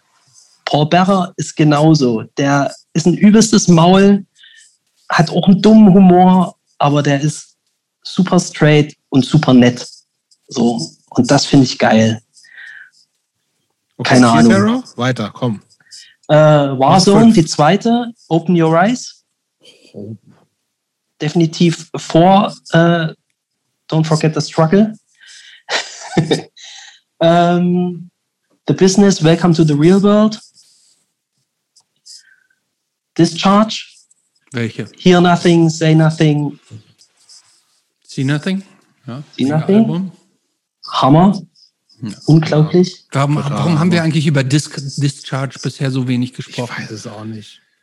Ja, weil viele immer erstmal Exploited hören, bevor sie Aber man kann ja erst, hören. man kann aber ja erst, man kann ja erst Exploited hören, dann kann man GBH hören und dann kann man gerne doch auch Discharge hören. Äh, Ja, war bei mir genau in der Reihenfolge, aber Discharge, top. Ist einfach besser, ja, ist einfach Wahnsinn. viel, besser gewesen. Wahnsinn. Das letzte Album fand ich, das, Ey, was ich jetzt von sind gehört die habe, ganz schön gut. super. Die Ja, sind ja. so gut jetzt. Auch live, Wahnsinn. Mit dem JJ als Sänger und Bones und Tess an Gitarren. Ich finde den. Sänger, den, den, ich finde den Sänger, der überzeugt mich ja leider nicht. Der neue? Nicht? Ja, aber wie viele neue, dieser ehemalige One-Way-System-Sänger oder, oder, nee, Nee, oder Verucas war vorher. Verucas-Sänger, ja. Da, da mit dem war es nicht gut. Nee. Mit dem war es nicht gut. Aber mit Ach diesem nee, jetzt haben sie so einen der jüngeren, Ami, ja, genau. Ja, genau, stimmt. von Dead habe ich noch nicht live gesehen, ja. ja. Musst du mal machen. Also, wenn du die Chance hast, ziehst dir rein. Wahnsinn. Komme ich mit. So, zwei, Ähm, zwei hast du noch. Zwei Bands. Zwei habe ich noch. Mhm. Zwei. Zwei. The Damned. Zwei. Oasis. Wäre ich Nee. nochmal drauf. Mist. Ähm, ähm, mh, Foreskins. Ah, Ich fand die Das ja immer zu Album? lasch. Finde ich auch lasch. Äh, findet der Lasch echt? Ja. Oh. Ich kenn, hat er mal diese The Good, The Bad, The Foreskins, so wie er heißt. Ja, nee, die Singles Ach, sind, ich die, wenn, wenn dir die Singles sind besser. Okay. Musst dir die Singles Collection holen, dann, wenn du eine LP haben willst. So, finde ich Wahnsinn. Und letzte, boah. Hm. Carnivore. Habe ich tatsächlich auch original noch nie gehört. What? Ja. Erste Album, self-titled Album, Wahnsinn. Also ich bin ja auch großer Type O-Negative Fan, aber Carnivore. ah, Also mir würde, glaube ich, Carnivore deutlich besser gefallen als Type O Negative. Damit kann ich auch, das ist mir zu düster. Finde ich mega. Höre ich zum Laufen übelst gerne. Type O. Also überhaupt so Doom-Kram hat so ein bisschen Revival bei mir gerade. Okay. Gut, Christoph, eine Abschlussfrage machst du heute mal, finde ich. Was würde, was würde dein 16-jähriges Ich über dein heutiges Ich denken? Echt schwierig. Ich habe ja immer euren Podcast gehört und diese Frage ist echt, keine Ahnung. Die kommt jetzt nicht un, deshalb kommt die Frage jetzt nicht unvorbereitet. ne? Ja, ja, also die es kommt nicht jahrelang unvorbereitet, aber Zeit, ich dich habe vorzubereiten. ich habe äh, also ich würde mir auf jeden Fall auf die Schulter klopfen, so dafür, dass ich halt mein Ding so durchgezogen habe, wie es halt immer oder in der Regel so gut wie es ging, wie ich es für richtig gehalten habe. Und ich würde einen Hut vor mir ziehen, dass ich mittlerweile 15 Kilometer joggen kann, ohne zusammenzubrechen. das hätte ich, glaube ich, mit 16 nicht geschafft. Und mit 25 erst recht nicht und mit 35 auch nicht. Das ist doch auch ein ähm, äh, tolles ähm, Achievement in dem Alter. Aber ähm, da muss ich jetzt gleich nochmal nachhaken. Was würdest du denn deiner kleinen Tochter mit auf den Weg geben, was sie vielleicht besser anders machen sollte als du? Nicht zu versuchen, jemand, wo sie denkt, dass sie den liebt, ändern zu wollen. Sondern lieber sagen, boah, das wird nicht. So. Also lieber die Reißleine ziehen, bevor es anstrengend wird. Und weil, man man Mensch, versucht, weil man Menschen nicht ändern kann, sagst du. weil man Mensch nicht ändern kann, genau. Hm. So. Können sich Menschen auch nicht ändern? Menschen können sich ändern, aber du kannst jemand anderes nicht ändern. Ja, stimmen wir überein. Das würde mir Lassen reichen. wir so stehen. Ja, Danke, vielen Dank. War geil. Basti. Ja. Sehr gut. Ich danke euch.